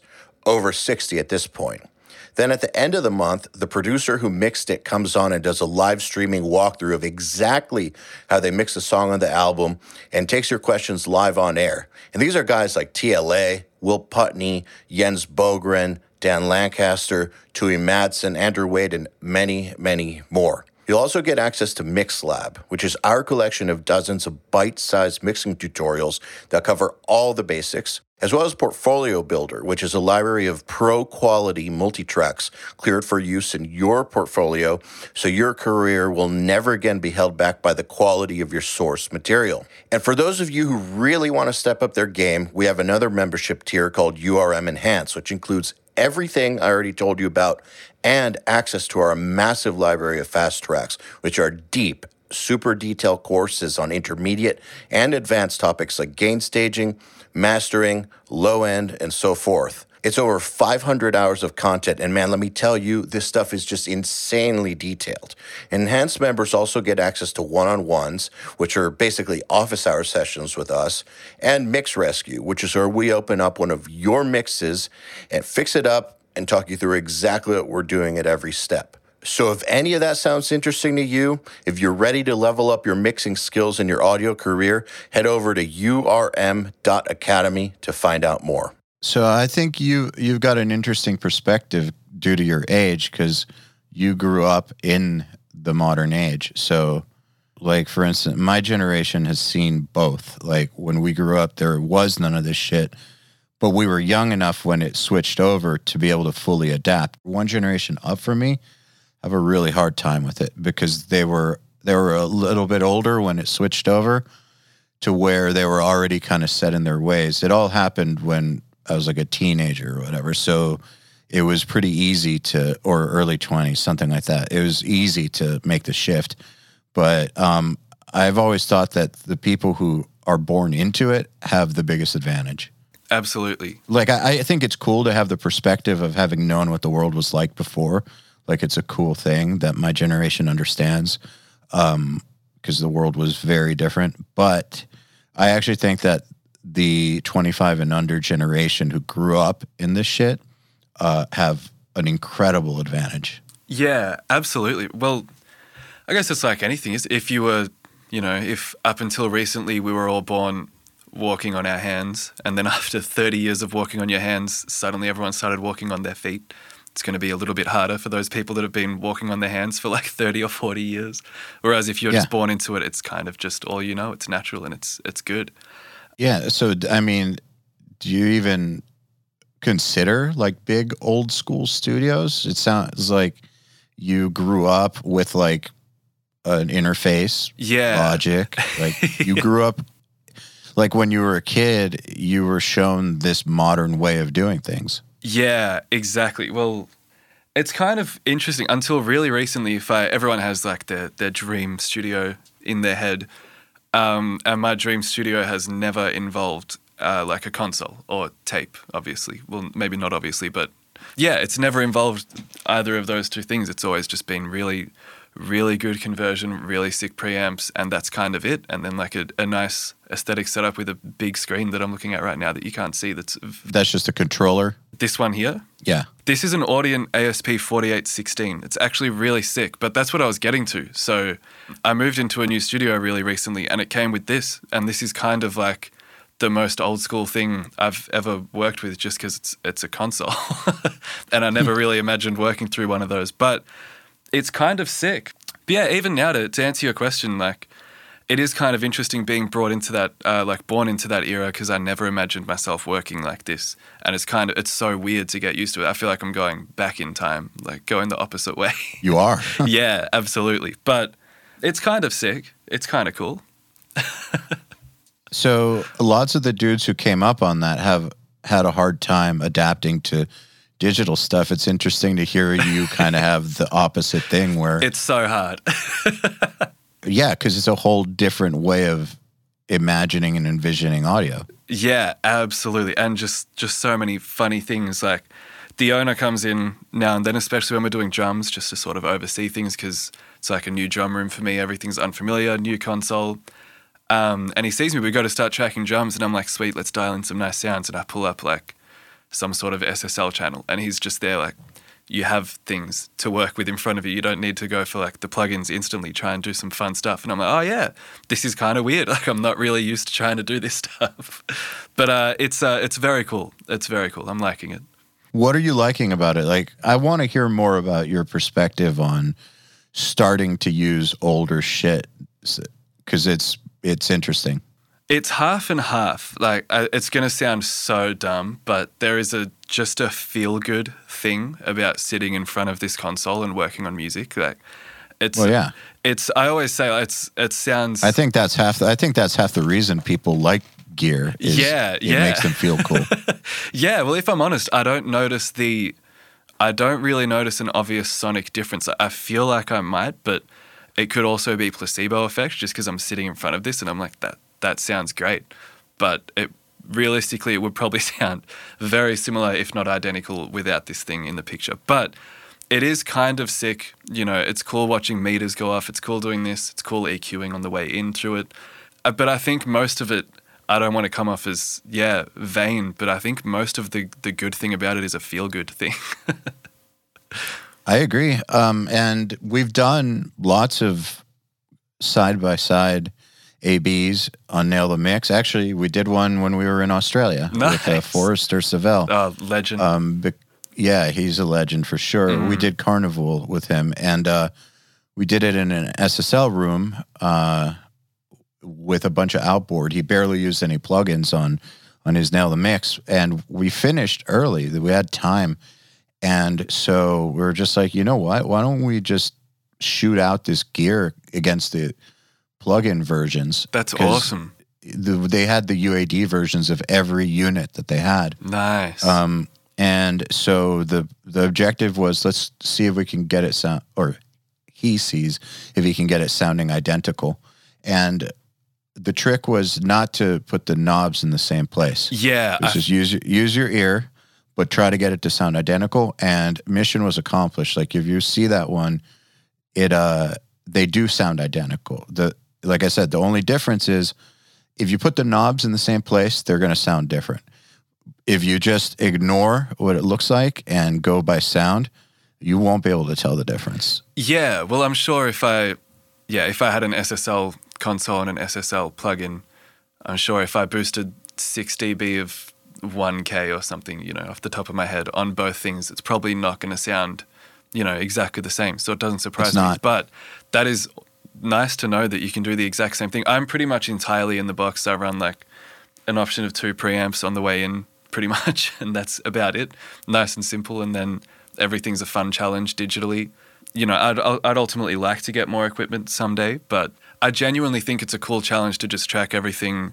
I've kind of stolen this from Taylor Larson, by the way. Disclaimer, but I think it's a cool. He's great. Oh, he's brilliant, man. One of my one of my favorites. But I think it's it's a really cool challenge to just do as he says and track everything as clean and crystal clear as you can, and then work in the box because it's 2020 and plugins are incredible. And if you don't have access to outboard gear, it's not an excuse to not have access to a good mix. You know, the only problem is you not being able to do it. Sounded harsher than I intended, but It's okay. it's true though. is harsh. Yeah, it's it's very true, man. And it's so so easy to be like if I had an 1176 and a Sony C800G, I could have the best vocal sound in the world. But you But know, you it's won't. exactly. If you don't know what you're doing first and foremost, your stuff's always going to suck. The problem probably starts with you. Probably. Uh, feel bad saying I would say- definitely. The problem absolutely starts with you. yeah, it, it does. That's why great producers and great mixers can do something on all stock plugins and it still sounds fucking incredible. mm, absolutely, yeah.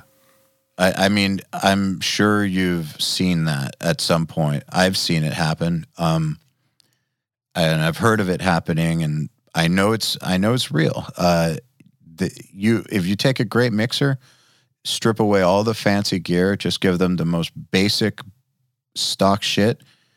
Their mix will still sound amazing because they are amazing. Yeah, absolutely, man. Absolutely. And I, that's what gives me confidence. Like, you know, it's a common thing where people are like, what plugins did you use on this? What settings were you using? Doesn't matter. Yeah, I will happily tell people because it probably leads them further off the trail than, you know, some friendly advice would have just saying it doesn't matter. Well, uh, so this is an interesting thing philosophically for me because of because of what URM does, um, and it comes up with some people who are resistant to come on. Like they feel weird about quote unquote giving out their secrets, and yeah, okay. my argument always and forever, and I really do mean it, is you're not giving away any secrets because you can't give your brain away. So it doesn't matter if people learn what settings you used on something, they still aren't in your head. So they don't understand the nuance. They can't. They can't hear the nuance the way you hear it, and they can't make decisions the way you do because Absolutely. they're not you.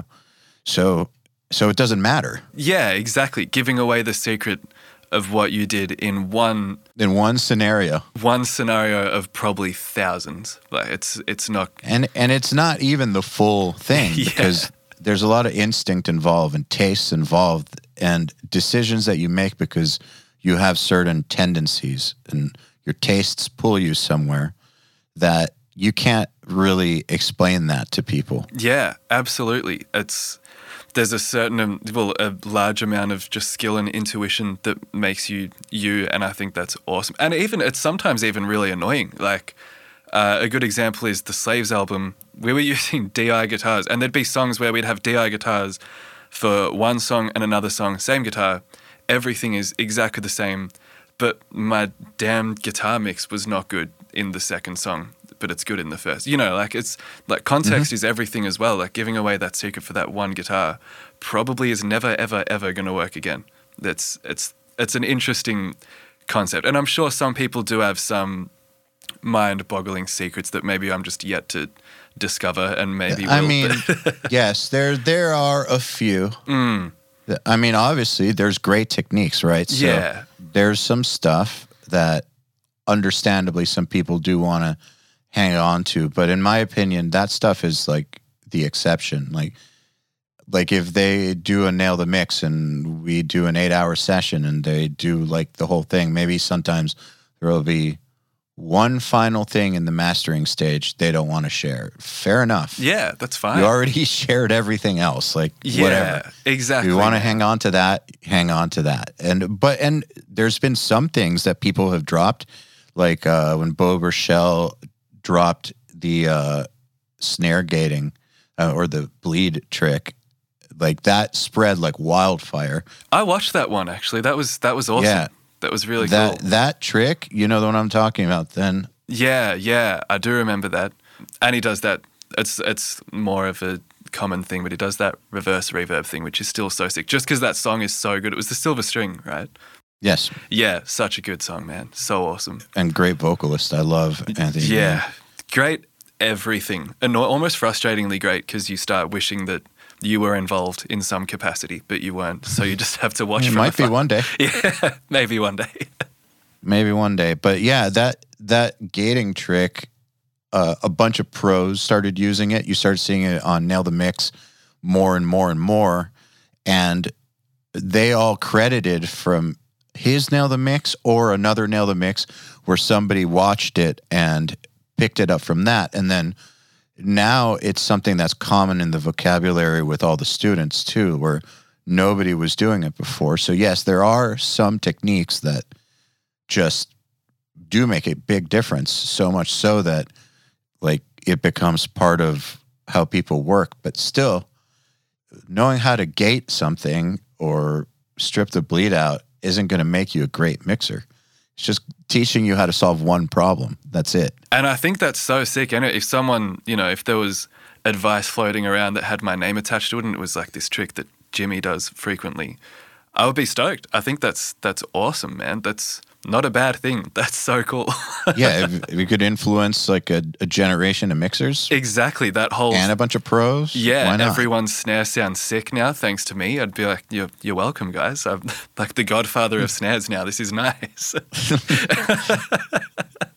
when, I mean, I like how you think about it. It's not. I don't see what the problem is. and if I did give away, you know, say if that was me and I gave away that snare trick, and suddenly there was some guy who I was not related to in any capacity, and suddenly he was stealing all my potential records. Power to him. That would be kind of impressive. You know, you almost deserve it at that point. If you got one trick and now you're taking all my work, like, nice. I mean, if he got one trick and he's taking all your work, He'd have to be incredible. Be, there's a lot more going on than that. yeah, exactly. That's what I mean. I'd be like, well, you know, not bad. Well played. Well, yeah, I mean, it's again, it, it, you're there. Nobody's going to get work due to charity or just because. There's always a reason for it. So if somebody comes along and starts mopping up everybody's bands or artists, that one trick you gave them isn't the reason. They would have done it with or without. But if it was the reason, like, yeah, If well, it it, just wouldn't be. it can't be. Imagine every band in the scene is thinking I'd work with him. If he gated his snares like Beau, I would do it. Like, Yeah, but but, since he doesn't, we won't. yeah, exactly. Oh wait, he learned. Now we'll go with him. Yeah, I mean, you should try it. Get your snares like Beau. I'll do it, and then uh, then I'll come for all his clients. when we talk about it like this, it really does make it sound ridiculous. I It think. does, absolutely. Yeah. I don't think there's, well, you know, I haven't been doing it for as long as a lot of people, so maybe it's unfair to say, but there's definitely not one thing in my work that defines the the sound and the selling point. That's for sure. I feel like, if anything, actually, as a in the songwriting capacity that we were talking about earlier, I feel like I wouldn't be scared of it, but I feel like that'd be the biggest giveaway, seeing exactly how I've arranged these sessions, how I've arranged these backing vocals, the layers that I've gone for. And yeah, what I do to, to fill gaps, what I do with atmosphere, what I do on impacts. Like I feel like that the composition is almost in my work would be the biggest giveaway. But again, if someone's like, "Hey, I'm going to do that thing that Jimmy did on that record," I'd be like, "Nice, dude. Let me know how it goes. That's sweet. That's awesome." I mean, they're still not gonna. You could teach them all the techniques, but they're still not gonna write what you wrote. Exactly. And realistically, everything that I, and I'm guessing most people do, no matter how good they are, is probably somewhat common knowledge by now. It's just they know how to execute it flawlessly. Yes, there's an element of that for sure. Yeah, I don't know if there's that many tricks that would be just completely groundbreaking. And it's like, this is going to change the production world forever. No one's ever heard of this, you know, let alone done it that way. But yeah, I think most of it would just be I execute this really well. Here's how I do it. which is very valuable, I think. Yeah, absolutely. Absolutely. Yeah, there's nothing like learning from somebody that's better than you, I think. yeah, totally, man. Well, I think funnily enough, if I look back on my like history, um, probably the biggest periods of growth I've gone through are after working with people in my own band. Like if I think back to sort of day one before I really knew what I was doing and I did my first song with my first band, I was like, this guy's like the, the real deal. He was working out of his bedroom at the time. He's awesome now. He's actually doing really well. But he was working out of his bedroom at the time. And I was like, this guy's like the real deal. Stuff sounds so sick. I'm going to learn how to do this. And I just You could just tell he was he had it going on even before before he had a career. Yeah, and I was like 17 as well, so I was a bit easily impressed. but I was like, this is sick. Well, he was sick relative to your level. Absolutely. That's the perfect way to put it. Yeah. And then, you know, when I was, mm, I think 18 or 19, I did like my first sort of real studio thing at a place called Electric Sun in Sydney with a guy named Dave Petrovic. He's done awesome things like Tonight Alive. He's like the mastermind behind them. And like Northlane, one of their albums from a while ago. But yeah, he's awesome. And we worked with him, and that was like a big turning point for me. He was using Reaper as well. So I was like, Reaper's, again, I was like, Reaper's sick. Reaper's the way to go. And um, he just made it seem so. He had this really logical approach to music, and I was like, it seems so easy the way he puts it all together and makes it sound good.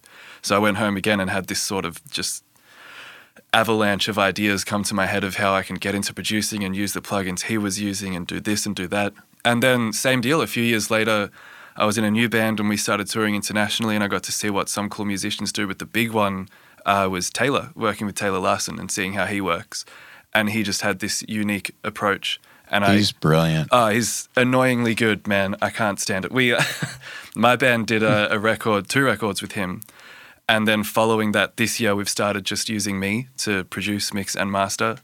And it is the most daunting thing, man, that someone's going through our Spotify and like listening to song after song after song, and it all sounds brilliant. And then something by me comes on, and I'm just, there's this thought in my head that's like, just this drastic drop in quality and expertise in the music. but I'm hoping that's uh, that it's not audible, at least to the consumer. You know, It's just in your head. yeah, hopefully, and maybe a couple of you know, maybe there's other mix engineers out there that are like, this sounds like you know a subpar Taylor mix. Well, the thankfully, the style of music you make actually has fans, yeah, that's good. Yeah. not, not just engineers. Exactly. Yeah, we're trying to impress people that don't play music, which is, I think, a Yeah. really good thing. but um, yeah, I think again, I've digressed so far that I forgot what the point was. You're talking about learning from learning from people. Yeah, my biggest growth periods have been from like right after I've worked with someone new and see how they seen how they approach things and how they tackle things. And what was cool about Taylor, a big one, was how digital his whole process was. Like how massive and analog it sounds, but how digital his approach was.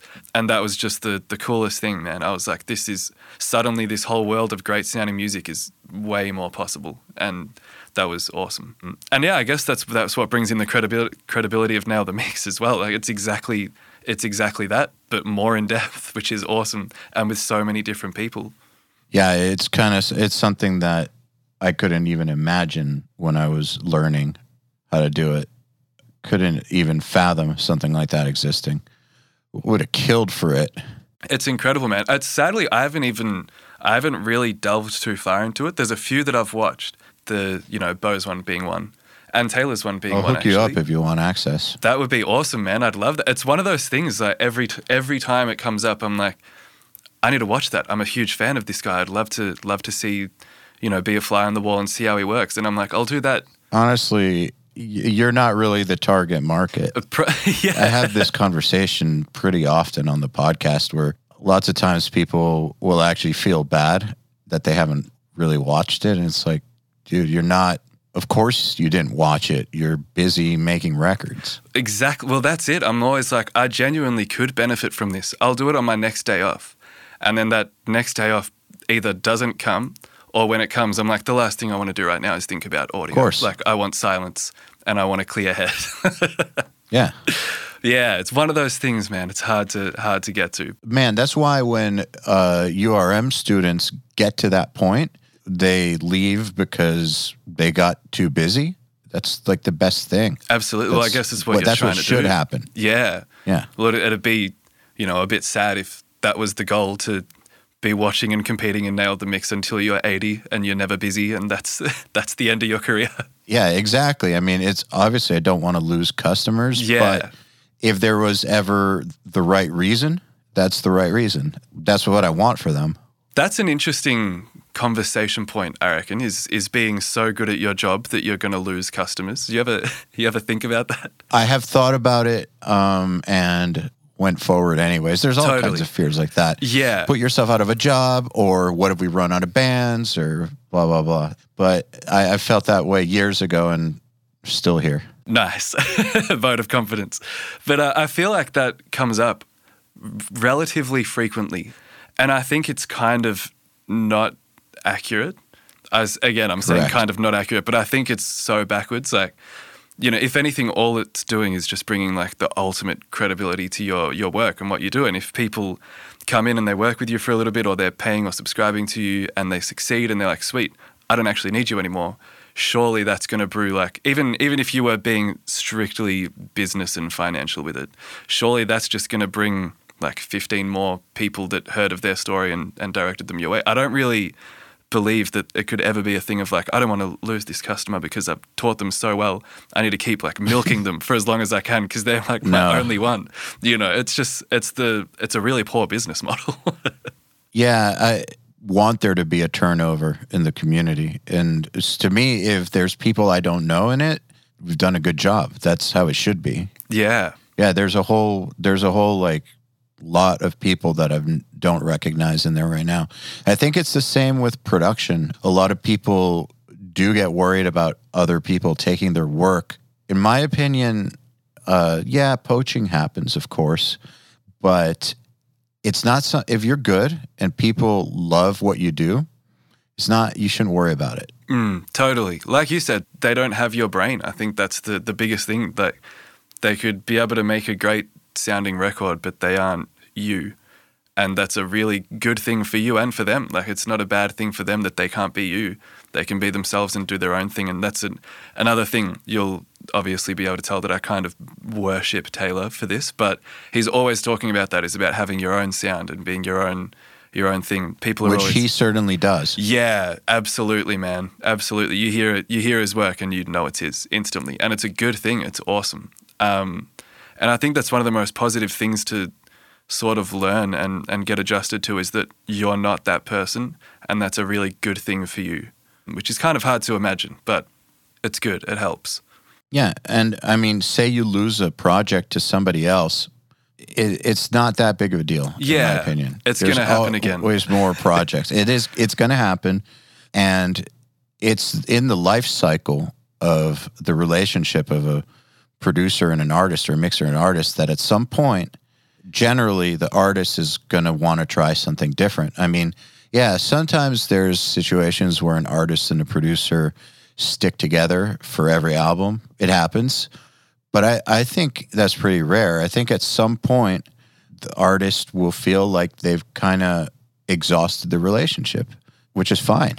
Yeah, absolutely, man. I actually have had this conversation quite a bit with people, and I'm always like, I if you do come back, like, sweet, that's so awesome. I'm excited to work with you. If you don't, just go to someone who's good. I'm like, the only reason I would be offended is if you go to someone and I'm like, oh, this person's not good. you just you just made the wrong choice.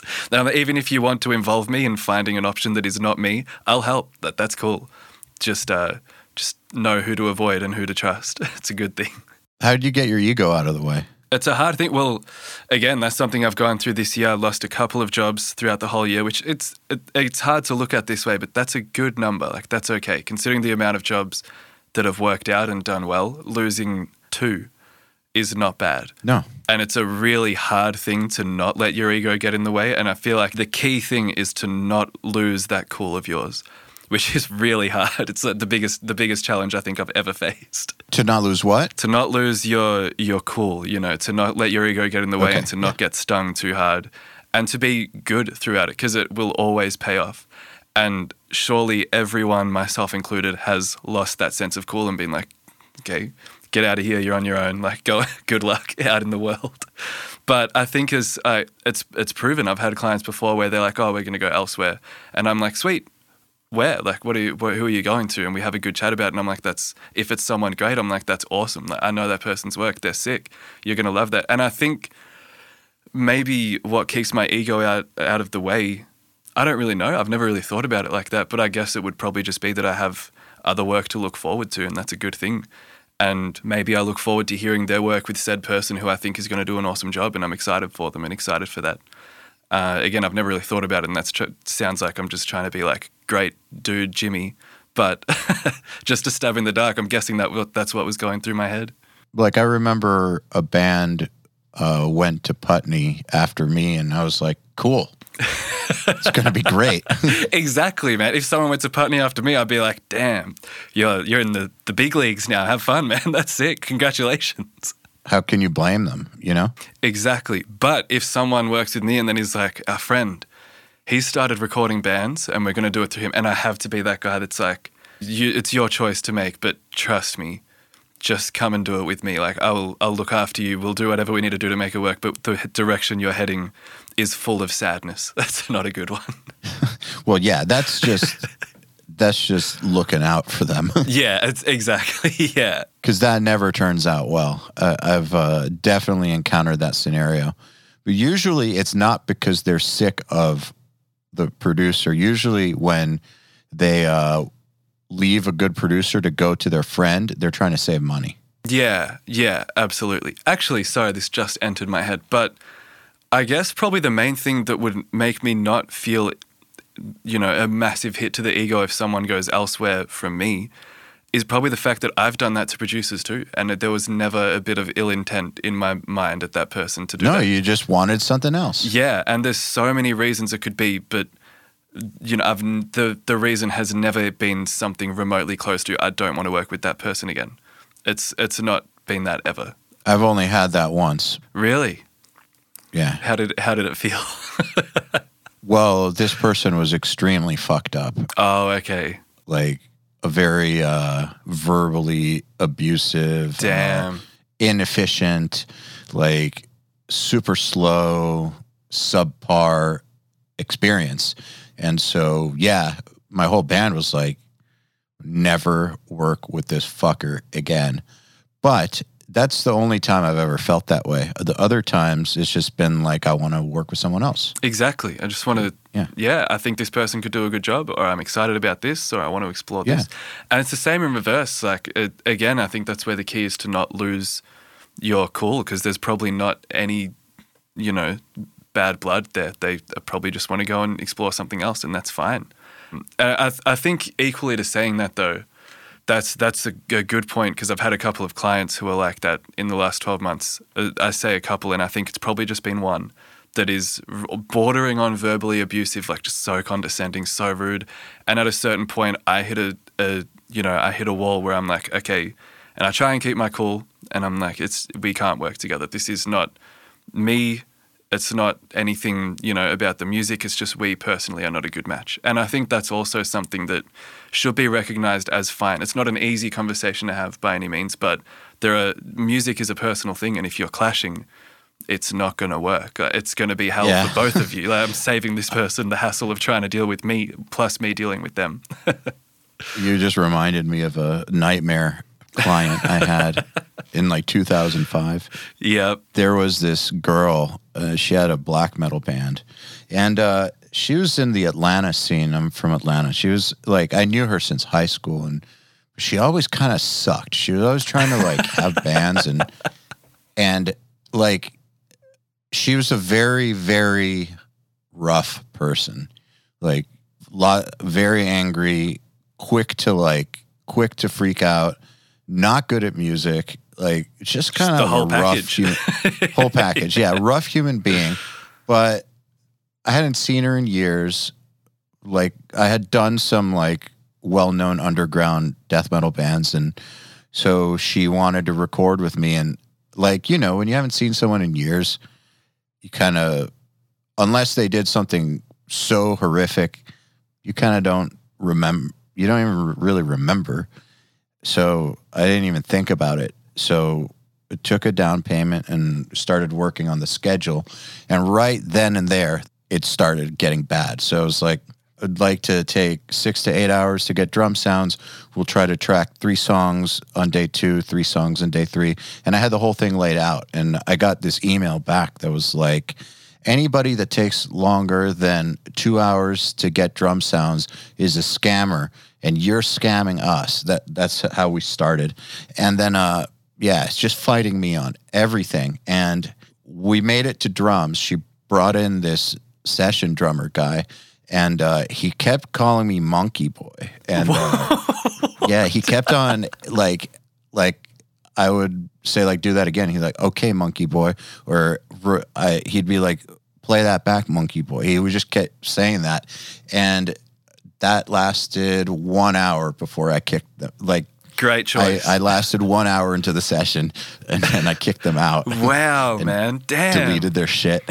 Good choice. Yeah. Th- Well, that's the thing, isn't it? You're just Couldn't handle it, it's and it's the earlier you do it, the better. One hundred percent. Like it's dude. It felt so good. Oh, totally, totally. And Yeah, because when she started sending me the fucked up emails, like you're a scammer and blah blah blah, I know how this is done. It's like maybe she's in a bad mood. yeah, having a real bad day, worst day of her Yeah, life. like maybe her dog got hit by a car. Who knows? Like yeah. maybe it's just maybe she just got the scammed. wrong.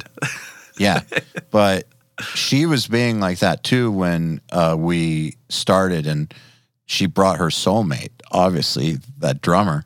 So it, it was just like, no, the, it are, if this is how it started, fuck going any further with this.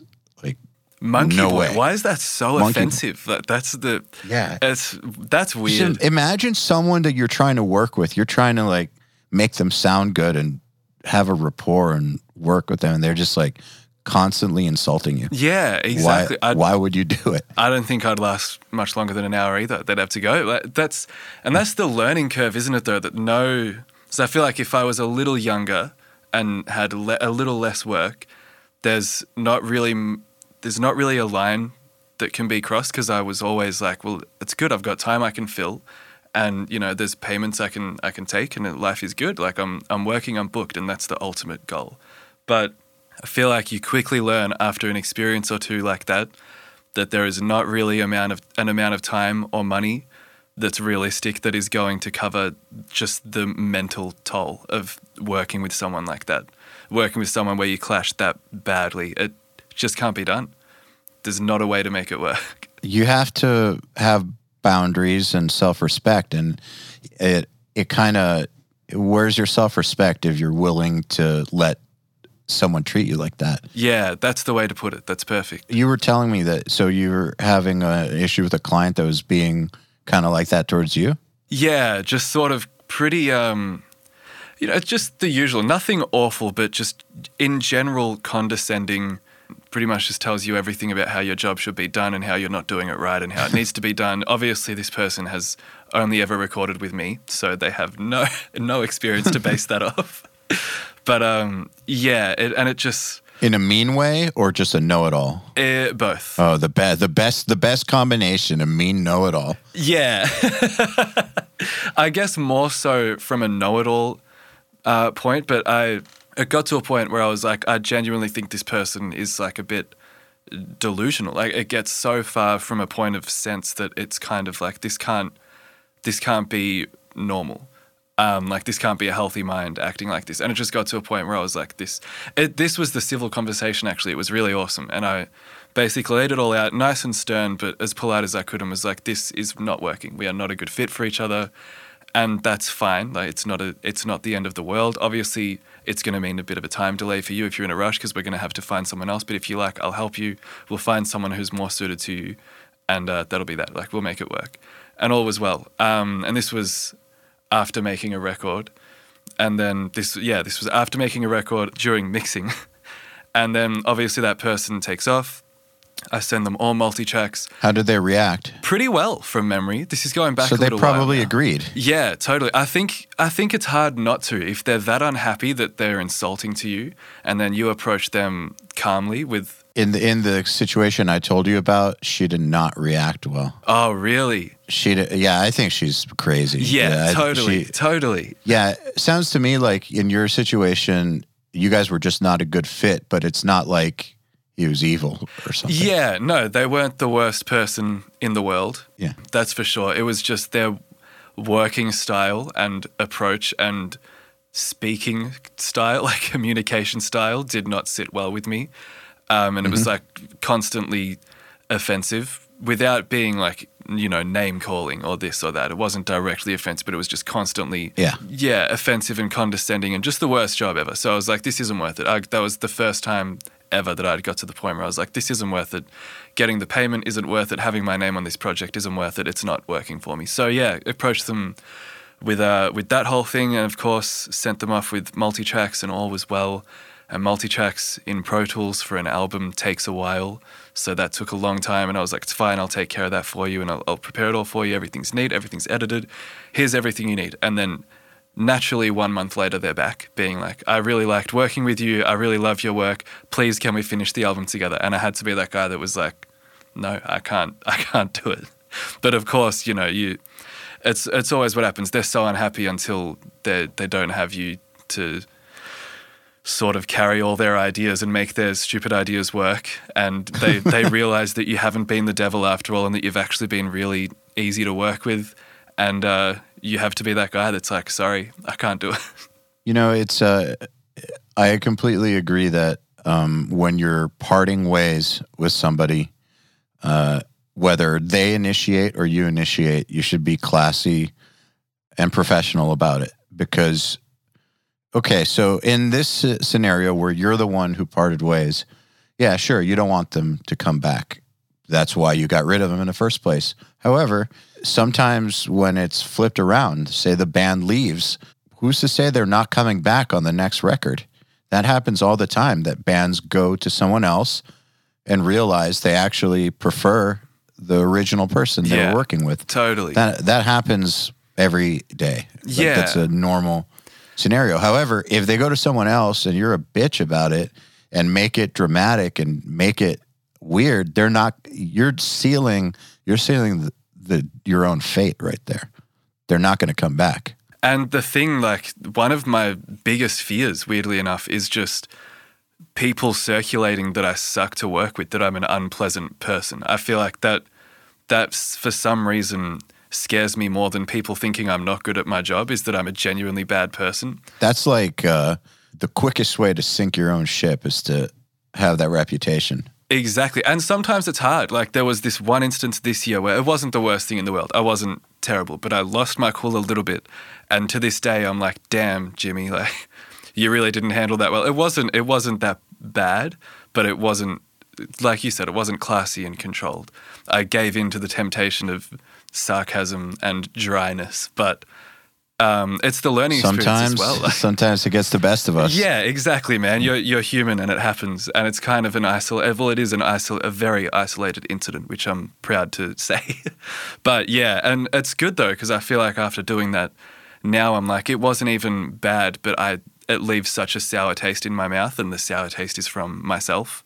So I'm like I can't I can't behave like that ever again. You know that's that's a line that cannot be crossed, and it's it's good to learn that. It's a a good sort of boundary to to know and to cross, and then to set for yourself. I think. So this person I told you about that my band never wanted to work with again, like he was pretty good. Wasn't like top tier, but I'd I'd say in metal. I, what's the grading system like in Australia? Do you guys get B's and A's and C's and D? Okay, Yeah. I'd call him a solid B. That's pretty No. good. Yeah, Yeah. Okay. Maybe a B minus or something. Maybe G was maybe B was generous. No, well, it depend. It it varied. It went it fluctuated between B and B minus. But still, That's pretty good. is still good. Not the best, still good. Good enough to have a career for sure. Um, there are plenty of not of like one tier under top bands who he was perfect for. nice. And I'm not saying this in a condescending way at all. Like Oh no, that's a compliment. If someone said that about Yeah. me, I'd be saying thank you. yeah, like uh, not everybody can be CLA or whatever. So, Exactly. Or Andy Andy Sneap or whatnot. Like that. So this guy was set up to have a real career, and he fucked around with us, and then the same story started happening with a bunch of other bands, like verbally abusive, taking forever to get shit done, like inconsistent mixes. Some are good, some are bad. Like it's just the same story over and over and over. And like I watched him sink his own career, and it was that reputation thing. Like the, Yeah. that word about him just started to spread from. For you hear musicians that you didn't even know knew him just talk about it, and then like some A and R guy at some other label brings it up, and just and, and then nobody works with that person anymore. totally, yeah. And then a band like you're saying goes to their label and is like, "We want this amount of money because we want to work with this person," and the label's like, "Sorry, we don't. Nah. We don't work with him." Yeah. Yeah, we we don't want to waste our money on a record we're never gonna get. Exactly. And that that thought is so scary, man. Like to me that you know, the the thought of someone going to their friend and being like, "Hey, you know that Jimmy guy you worked with, how was he?" And they say, "Honestly, like Sucked. yeah. well, if they were like, honestly, like, you know, the music sort of lacked a little, it wasn't what we were hoping for, or like, we weren't so stoked on the mix, but as a dude, he was great. Like, everything was punctual, the studio experience was fun, it was awesome.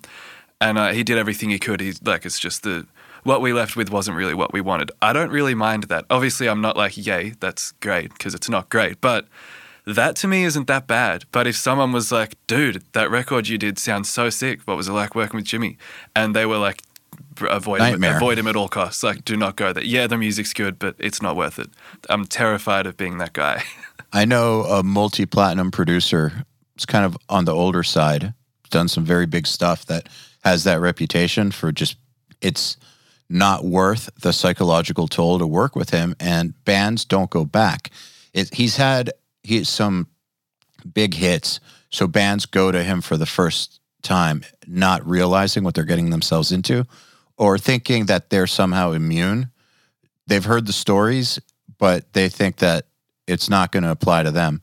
And then they go and and they're traumatized and almost break up and their relationship with each other gets like permanently fucked up by because this this dude's a major manipulator that really really fucks with bands heads and uh and they don't go back. So again, he only has a career because some of the stuff he did was successful, but not because of repeat shit. So sometimes I think you can get big enough to where you can overcome a bad reputation to a degree. yeah, it'll still still affect you, but you can you can keep working. It still affects you though, because he he's not as big as he should be. He's great. He should definitely be bigger. But so but bands don't go back because working with him is a fucking traumatic experience. Yeah, damn it. See, this is where I wish this wasn't a podcast and this was just a conversation so I could be like, dude, who? I'll, I'll tell you after. yeah, nice, sweet. That's great. Yeah, I'll tell you after. but Um, yeah, it's it, a- uh, yeah, I, I actually, I'm sure that some people know who I'm talking about because they've worked with him. But uh, man, having a good reputation is everything, in my opinion. I agree. I almost feel like the music side is a should be a given, right? Yeah, Like it should be a given that you know what you're doing. totally. Well, yeah, if I approach someone or if someone approached me about doing a record, I'm sure it would be more to establish a communication and see how we how we gel together more than you know how can I tell them what I can do musically? They just have to go off previous work or go off good faith. But I can have a conversation with them and they can judge my character, which is fine. And totally, I think I think it should just be expected that you're good at your job and your job will, you know, will suffice. I mean, they're probably not going to talk to you in the first place if you're. It's like, why would they talk to you if the music side wasn't there? yeah, but Right. no one's going to reach out like, "Hey, you kind of suck, but we're, we're still tempted. Like, can you convince us?" Yeah, no, no, it doesn't work that way. Not going to happen. It's true. That's a really good point. So yeah, so I, I kind of so in my opinion, the like I said, I just think that should be the given. But I do agree that ninety percent is good, but hundred percent cool is way better than like not that cool, but like ten percent better. Yeah, absolutely, man. Every every time I think that equation works out better. And even if it doesn't for work, like I would rather if someone came up to you and was like, "Hey man, you should put Jimmy Alexander on this podcast." And you were like, "No, I hate that guy." I'd be so upset. But if you were like, "Oh, no, his, his work just doesn't really cut it." You know, all the best to him though. I I would be far less sad by that response. And that goes for anyone on this on this earth. If they were saying that about me, it's fine until I'm, you know, I'm disliked as a person, uh, disliked uh, by my character. That sucks. Like, is that because um, you know how this business works, I don't. I, or it's just like a genuine like human thing? Like you just don't want to be disliked. I think it's a personal thing. Like I'm not obsessed with being man. I feel like Michael Scott off The Office trying to say this sentence because it's really close. I've never to something seen The. Office. Oh no way, man! That's sad. you got to get on it. Well, I mean, I've watched it and been like, why am I watching That this? face says says it all. I feel that way sometimes too, but I love it. I just can't Um, relate. But yeah, it's not like necessarily a thing where I'm I need to be liked by people. It's just I don't want to be disliked. I don't Yeah. know why. Like I, I I take that as a an important thing. If people are neutral, that's that's totally cool. But if someone has something negative to say about me, it like it keeps me up at night. It affects me for some reason. Um, but maybe that's a good thing. Probably a good thing to some degree because it's it is survival. Yeah, it's not, it's definitely not a compulsive thing where, you know, I heard one person doesn't like me, so it's my active mission to reach out to them and sort it out and tell them I'm a good guy or something. but it's just it's a very yeah an unpleasant thing to me if someone feels negatively about me for whatever reason, especially if it's true. I'm like, damn, I judge myself off that. I understand. I've kind of accepted being controversial. nice.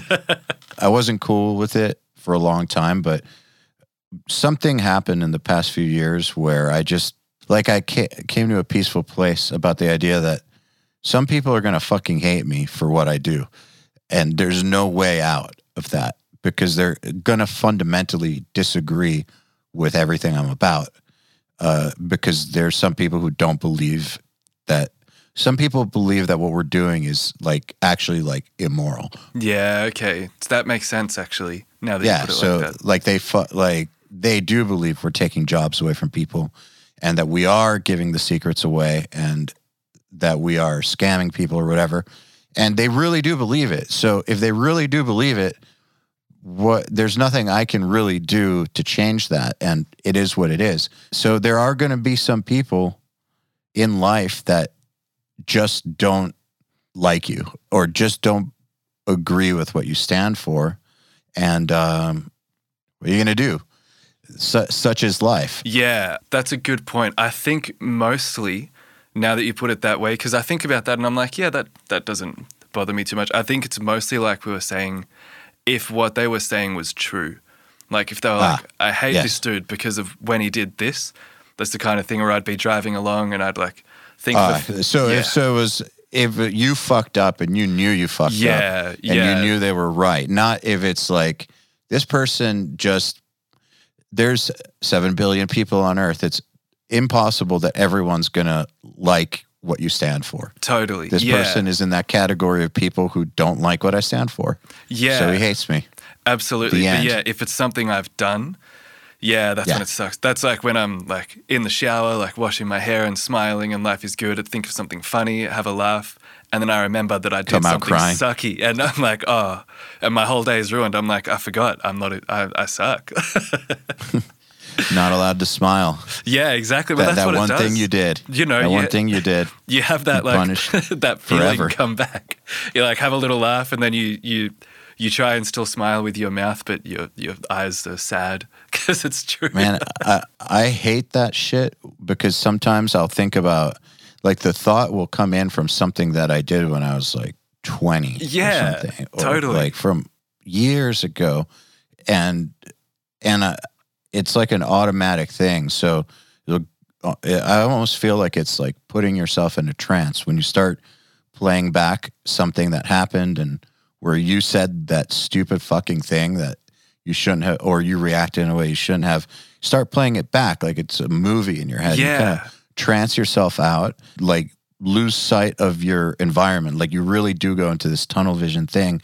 And I've noticed that like I snap myself out of it. That's and I'm like, yo, stop. You're like you're you're going down this this path that's not good. Why are you thinking about this thing from yeah, 15 years ago or whatever? But because I think it's like an automatic thing and you are trancing yourself out, it's very easy and natural to just play it out and get uh, carried away. yeah. It's funny, isn't it? You like just you you get carried away thinking of exactly this stupid thing you did when you were a teenager, and you're like, why did I even do that? And then you start judging yourself, and you're just spoiling your own day. Like, How different is that than being creative? Because isn't it a similar sort of thing when you come up with an idea, like you lose sight of the world around you, you go with this idea, the idea grows, you start acting on it, it affects your mood, you probably get more confident, like all like the exact opposite, right? I wonder if um if like creatives are more prone to doing those things, you know, just relishing in memories because you live in that state.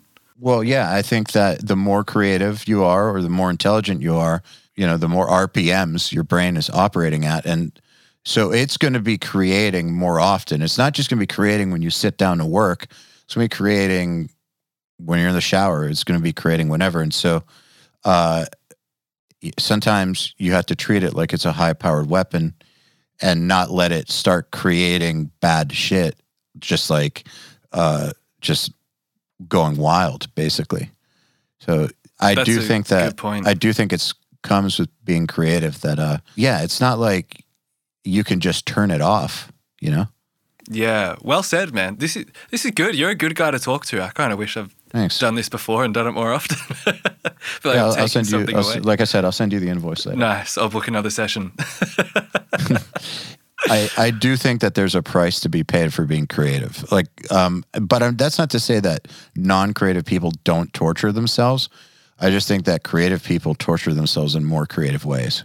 yeah, that's good too, man. You're you're full of these. Just you're like an oracle, just spitting out these wisdom. But it's true. Even and I've kind of done that my whole life when I think about it. Like I think back to being 13 years old and playing acoustic guitar and singing. All I wanted to do for so long, I was not into rock music um, that much throughout like my teenage years, or at least the earlier teenage years. I was just really into sort of singer songwriters, and my my life's goal literally was just to move to London and be cold, wear jackets and play acoustic guitar and sing sad songs about love and heartbreak and like smoke hand rolled cigarettes or something artsy. And I literally dwelled in that state of like pretentious sadness because it was kind of the lifestyle associated with that music. And to write songs, it's almost like that's the the emotion and the state that you kind of have to dwell in. Almost like an actor does. Yeah, like method acting to to bring that side out of you. And it's a it's a really interesting thing. Yeah, like beat yourself up to get get the emotion happening so you can write about it and do what you like to do. To I wanted to talk to you about your writing, so I think this is a perfect time to go into that because I wanted to. nice, good segue. Uh, yeah, I wanted to find out more about your headspace and writing. So I want to hear more about that. So for you, in order to write, you had to put yourself in a certain sort of state of mind, basically. Yeah, absolutely. I th- I wish I could be one of those people that was like, I do like psychedelic drugs, or yeah, it. or like I do this cool thing, like like eat shrooms or something and go on a wild trip, or I dream in songs. But it's nothing cool. I just have to vibe, and uh, that's such a vague word, which is kind of annoying, but. I just have to be able to get my. I can I can kind of control it too. It's not like this God earned thing that is bestowed upon me at certain points of the day or something. Like if if I just have a little bit of time to be alone, either have silence or listen to something that inspires me and just kind of drown noise out with that and think clearly, I can kind of get into. I, I weirdly enough, I believe that creativity is a skill, not a gift, and if you nurture it and work on it and you know refine it, you can become more creative. It's kind of a common thought, but still, I'm there to endorse it. I think it's uh, the talent part is the gift. Like Yes. how far you how far you can go with it, but the actual the actual uh, execution of it is a skill. Exactly. Yeah. If you wait around for when those, I've done that. I've- I'm sure everyone has. You wait around for that creative Yeah. thing to wash over you like a wave, and it comes like once every three weeks, and then before you know it, you're that dude that does like half a song over the course of four months, and then a new idea comes, and it's been three years, and you have no songs. Man, I used to write this article. Uh, I mean, I used to write a blog for a site called Metal Sucks. Was a long time ago, and I wrote one about this that if you want to be a great writer, you have to write all the time. Like you can't wait for inspiration because if you wait for inspiration, you're not going to write enough to get past the bad ideas. So you're go- if you only write when you're at like a peak of inspiration, it's just going to be so sporadic that like I said, you're not going to do it enough to get good. Like you have to do it a lot to get good. Yeah, it's a it's a thing that you you actively work on, and I, I've noticed it. Like if I go a long time without writing something, I progressively get worse at writing, and not just in general. Like if I don't write a song for my band for a long time, I get worse at writing Awaken songs. Like it, it genuinely happens, and the same in in certain genres, or the same on certain instruments. I, I get less and less creative if I don't constantly explore and and um, just have fun in, in certain areas of certain things. So, again, I've gone off off the uh, point. But in terms of how I approach writing, it's very much a stock standard. I like to, at least figuratively, be alone. I can't really be in like a loud room of crowded people and be talking and feel creative or something. I just like to drown out noise, zone out, and think. And something about music for me is really visual, not in a cool way of like seeing seeing sound. Like it's, not, it's nothing like that. You don't have synesthesia. No, I wish I did. That sounds sick. Even just the title, I'd be I'd be proud just to say it. I, I know some people who've got it. It's weird. yeah, it sounds like life would just be very hard to live normally. It'd be so weird. Yeah. Yeah, like a lot of Awakened songs turn out to be almost written like a movie script. And sometimes it's a bad thing, like, because it gets into the lyrics and then the lyrics aren't sick because it's kind of just like detailing a short fictional story. Um, yeah, that's what most of my, my writing is. Like, I haven't really been through that many crazy things in life. I had like the world's most average upbringing, not average as in bad, like stock standard upbringing with like a happy family. You know, those people that it's all of their trauma has brought out something Yes. Just yeah, just forceful and lively and creative and groundbreaking about them. I don't have that. I'm like your most average person. And most of my writing comes from just an imagination of a, a story or a feeling or a vibe. I don't think you need to have trauma to be a good creator. Definitely not. I don't think Yeah. I don't think it necessarily hurts, but it's not a requirement. Yes, agreed. It's definitely it's good it's good fuel. Yeah, exactly. That's a good way to put it. And it's You're not mi- you're not missing anything. Yeah. If you didn't have that, you're you're actually good for you for not having it. Yeah, I'm, ve- I'm very, very thankful for it. I used to think it was a really big issue when I was really young. Like going through school, I was like, I'm never going to be cool. Like my life's too normal. Yeah, all these people that I look up to have just either endured these crazy things or had these really, you know, this guy was like raised by a freaking wolf or something, and I'm there with like Yeah. my nice parents and loving relationship with them and going through school like a normal person. I'm not popular. I'm not like a jock, but I'm not bullied. I'm just existing. And I was definitely that guy. And I was like, this is too plain. Like this, this is never going to turn into anything. And that always stopped me from writing for a long time. But it's kind of just made me write uh, stories, which is fine. For some reason, I always thought that was an issue growing up. I was trying to be like this purist that was like, it needs to come from an honest place. And it still can. It's it is coming from an honest place. It still can. It's just an honest story of something I'm seeing in my head. And that goes for music too. Like I it sounds kind of corny, but I do believe that music is is a bit of a visual thing like it's a journey and a story and you can start and follow along and then reach a final point. And I think that's apparent in my songwriting as well. Where there's a very sure beginning, middle, and end sort of thing without even lyrical content. Mm. And I think that's an important thing. But yeah, to come right back to the question, to tackle a writing process, that is the first and foremost thing. Well, number one, it's something I need to just get by. I don't know what it is. I feel a bit insane if I don't write for a long time. I find myself, if I'm doing strictly engineering jobs for a while, I find myself here late at night writing songs just for the fun of it. Um, so it's definitely something I use just for myself to stay sane and happy. But in terms of the process, it is all about just being able to place myself mentally somewhere else and, you know, wherever that may be or whatever that may be, write about it, if that makes sense. How does that translate into the musical side of it? I understand how that translates to the lyrical side, but Well, I kind of uh, have you have you heard my band's latest song that came out called Roses? Is that the one you listened to by any chance? Mm-hmm. When I wrote that, that was that was a strictly visual thing. Like it is so much something I can see playing out in my head. Not how the film clip is. Like it's a, almost like a little short movie, and it's almost like if you were to score a film. I find it hard to word this, but you'd sort of have emotions to play off and things to get somewhere, and then there's something climatic, so there is a big, impactful spot. And to me, that's that. It's it's basically just a, a bunch of you know play on the emotion of like happiness and sadness with major or minor sort of things. And that song is obviously really dark in the intro, and then there's a sort of rise in tension as the rhythm section sort of builds up in the verse. And then coming up to that pre-chorus, there is sort of a build up and release, and something snaps, and it's quiet and calm for a second, and it's almost like in the quiet and calm, someone's tied a little bit of a noose around your neck, and when the chorus hits, they pull it, and you're like you know, you're you get this ultimate whiplash and it's into a crazy chorus, and then kind of rinse and repeat. And same with most songs I write. It's something like that. I kind of just went on a tangent and have never thought about that, but that's how I see it in my head. yeah, that is, that is pretty interesting. Where does uh, music theory come into play? Because you did mention major and minor for certain moods. I was very into music theory through school, and it's not something I've really nurtured since, which kind of makes me sad because I'm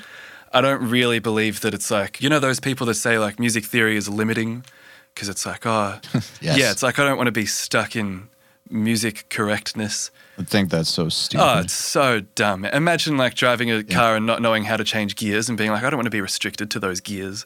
Like, oh, I just want to drive in one gear the whole time. It's so, that's stupid. Yeah, there's a lot of things that have helped me. A big one that I'm loving lately is just that, that age old relative major thing, which we really milked in the Slaves record a couple of times, I think, and it was so sick. Where you go to that strange, unexpected minor thing and it's a whole shift in, in emotion throughout the song. We did that in, I believe it was the Bury a Lie bridge, and that's one that I know resonated with people. That you know, most people that commented on it were like, "Damn, that bridge, man!" And Matt, the singer, lets out a scream, which is like they're a pretty band, so screaming is like outlandish for that music. And if the singer lets out a scream, everyone's like, "Oh, like he really meant that." So it's just this whole, you know, build up of there's the relative major shift, everything's sick, everything's, you know, anthemic and awesome, and the singer screams, and it's this big thing. Sorry, I've forgotten the question. Uh, music theory, it doesn't play that much of a role in my writing. It's mostly, Sounds like it's already in you, though. yeah, a little bit. There's like, there's just a, a lot of what I think sounds cool, blanket statement, but it's true. Mm-hmm. What I think sounds cool, and it's just salt and peppered with a little bit of knowledge that helps helps get that point across and helps aid that emotional thing that I was saying. But it's mostly, if I'm honest, it's kind of like just hacking. There's like three things that I really like, and I just abuse them. And then people are like, damn, like he's talking about like, I don't know, triplets and the relative major and this and that. And he must know what he's talking about. It's like that guy that can play one song on piano, which is me as well. And everyone's like, he can play piano. it's no, I can play one song based off muscle memory, but I can't play piano. So it sounds like you use theory more to just be able to name things, yes, yeah, not to, not to, more like as a language thing. yeah, to to explain to people what I've done or something. It doesn't come into my Yeah. head like I'm, I know where I'm headed with this because I understand the, the theory behind it. It's, Dude, I, I think that theory, that's what theory's for, honestly, is for communication purposes. Because really, how can theory re- help you write? yeah, it makes a lot of sense. Yeah, it, it's. It, I think it's more about just being able to have some sort of common language, even with yourself. But uh, j- I think it's more just about helping name things and communicate. That's it. Totally. It makes sense. Well, I know I know what I want to do emotionally and what I want to hear before I know how to ex- like how to put a term on it, you know. So exactly, that's a really good point. So, do you uh, subscribe to the idea? You said that you get like three ideas and you abuse them. I believe that most great songs really are only two or three ideas.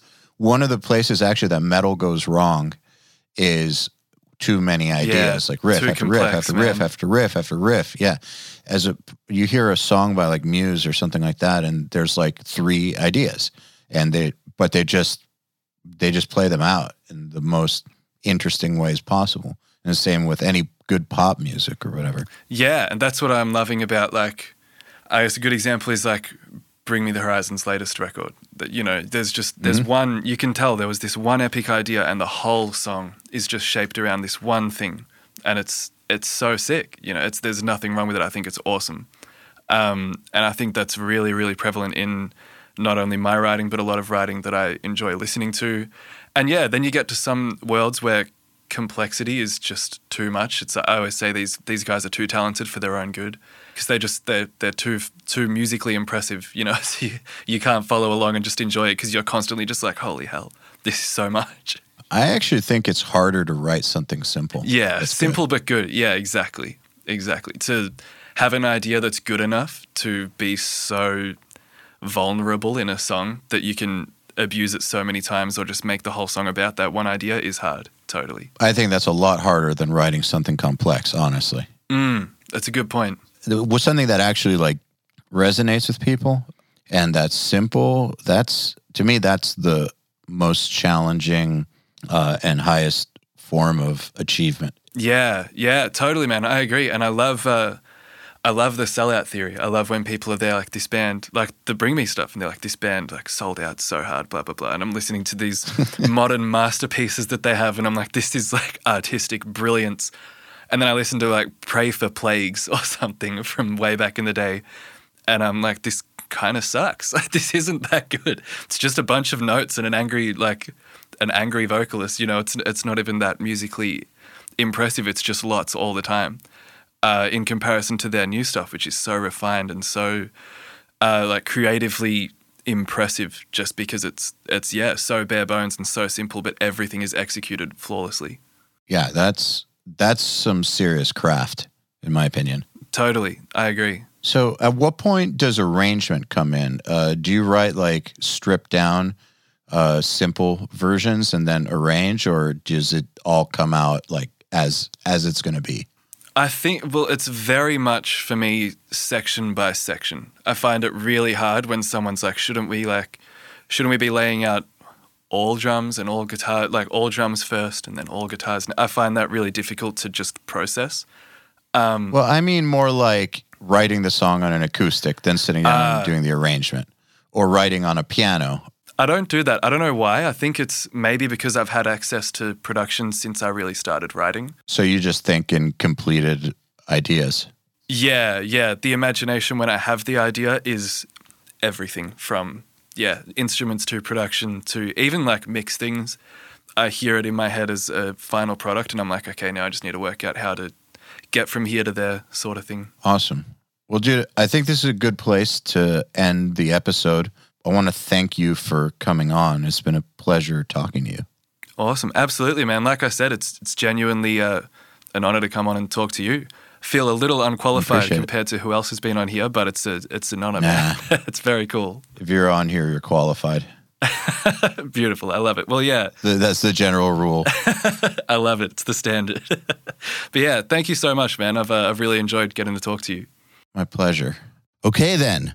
Another URM podcast episode in the bag. Please remember to share our episodes with your friends, as well as post them to your Facebook, Instagram, or any social media you use. Please tag me at Eyal Levy URM Audio, and of course, please tag my guests as well.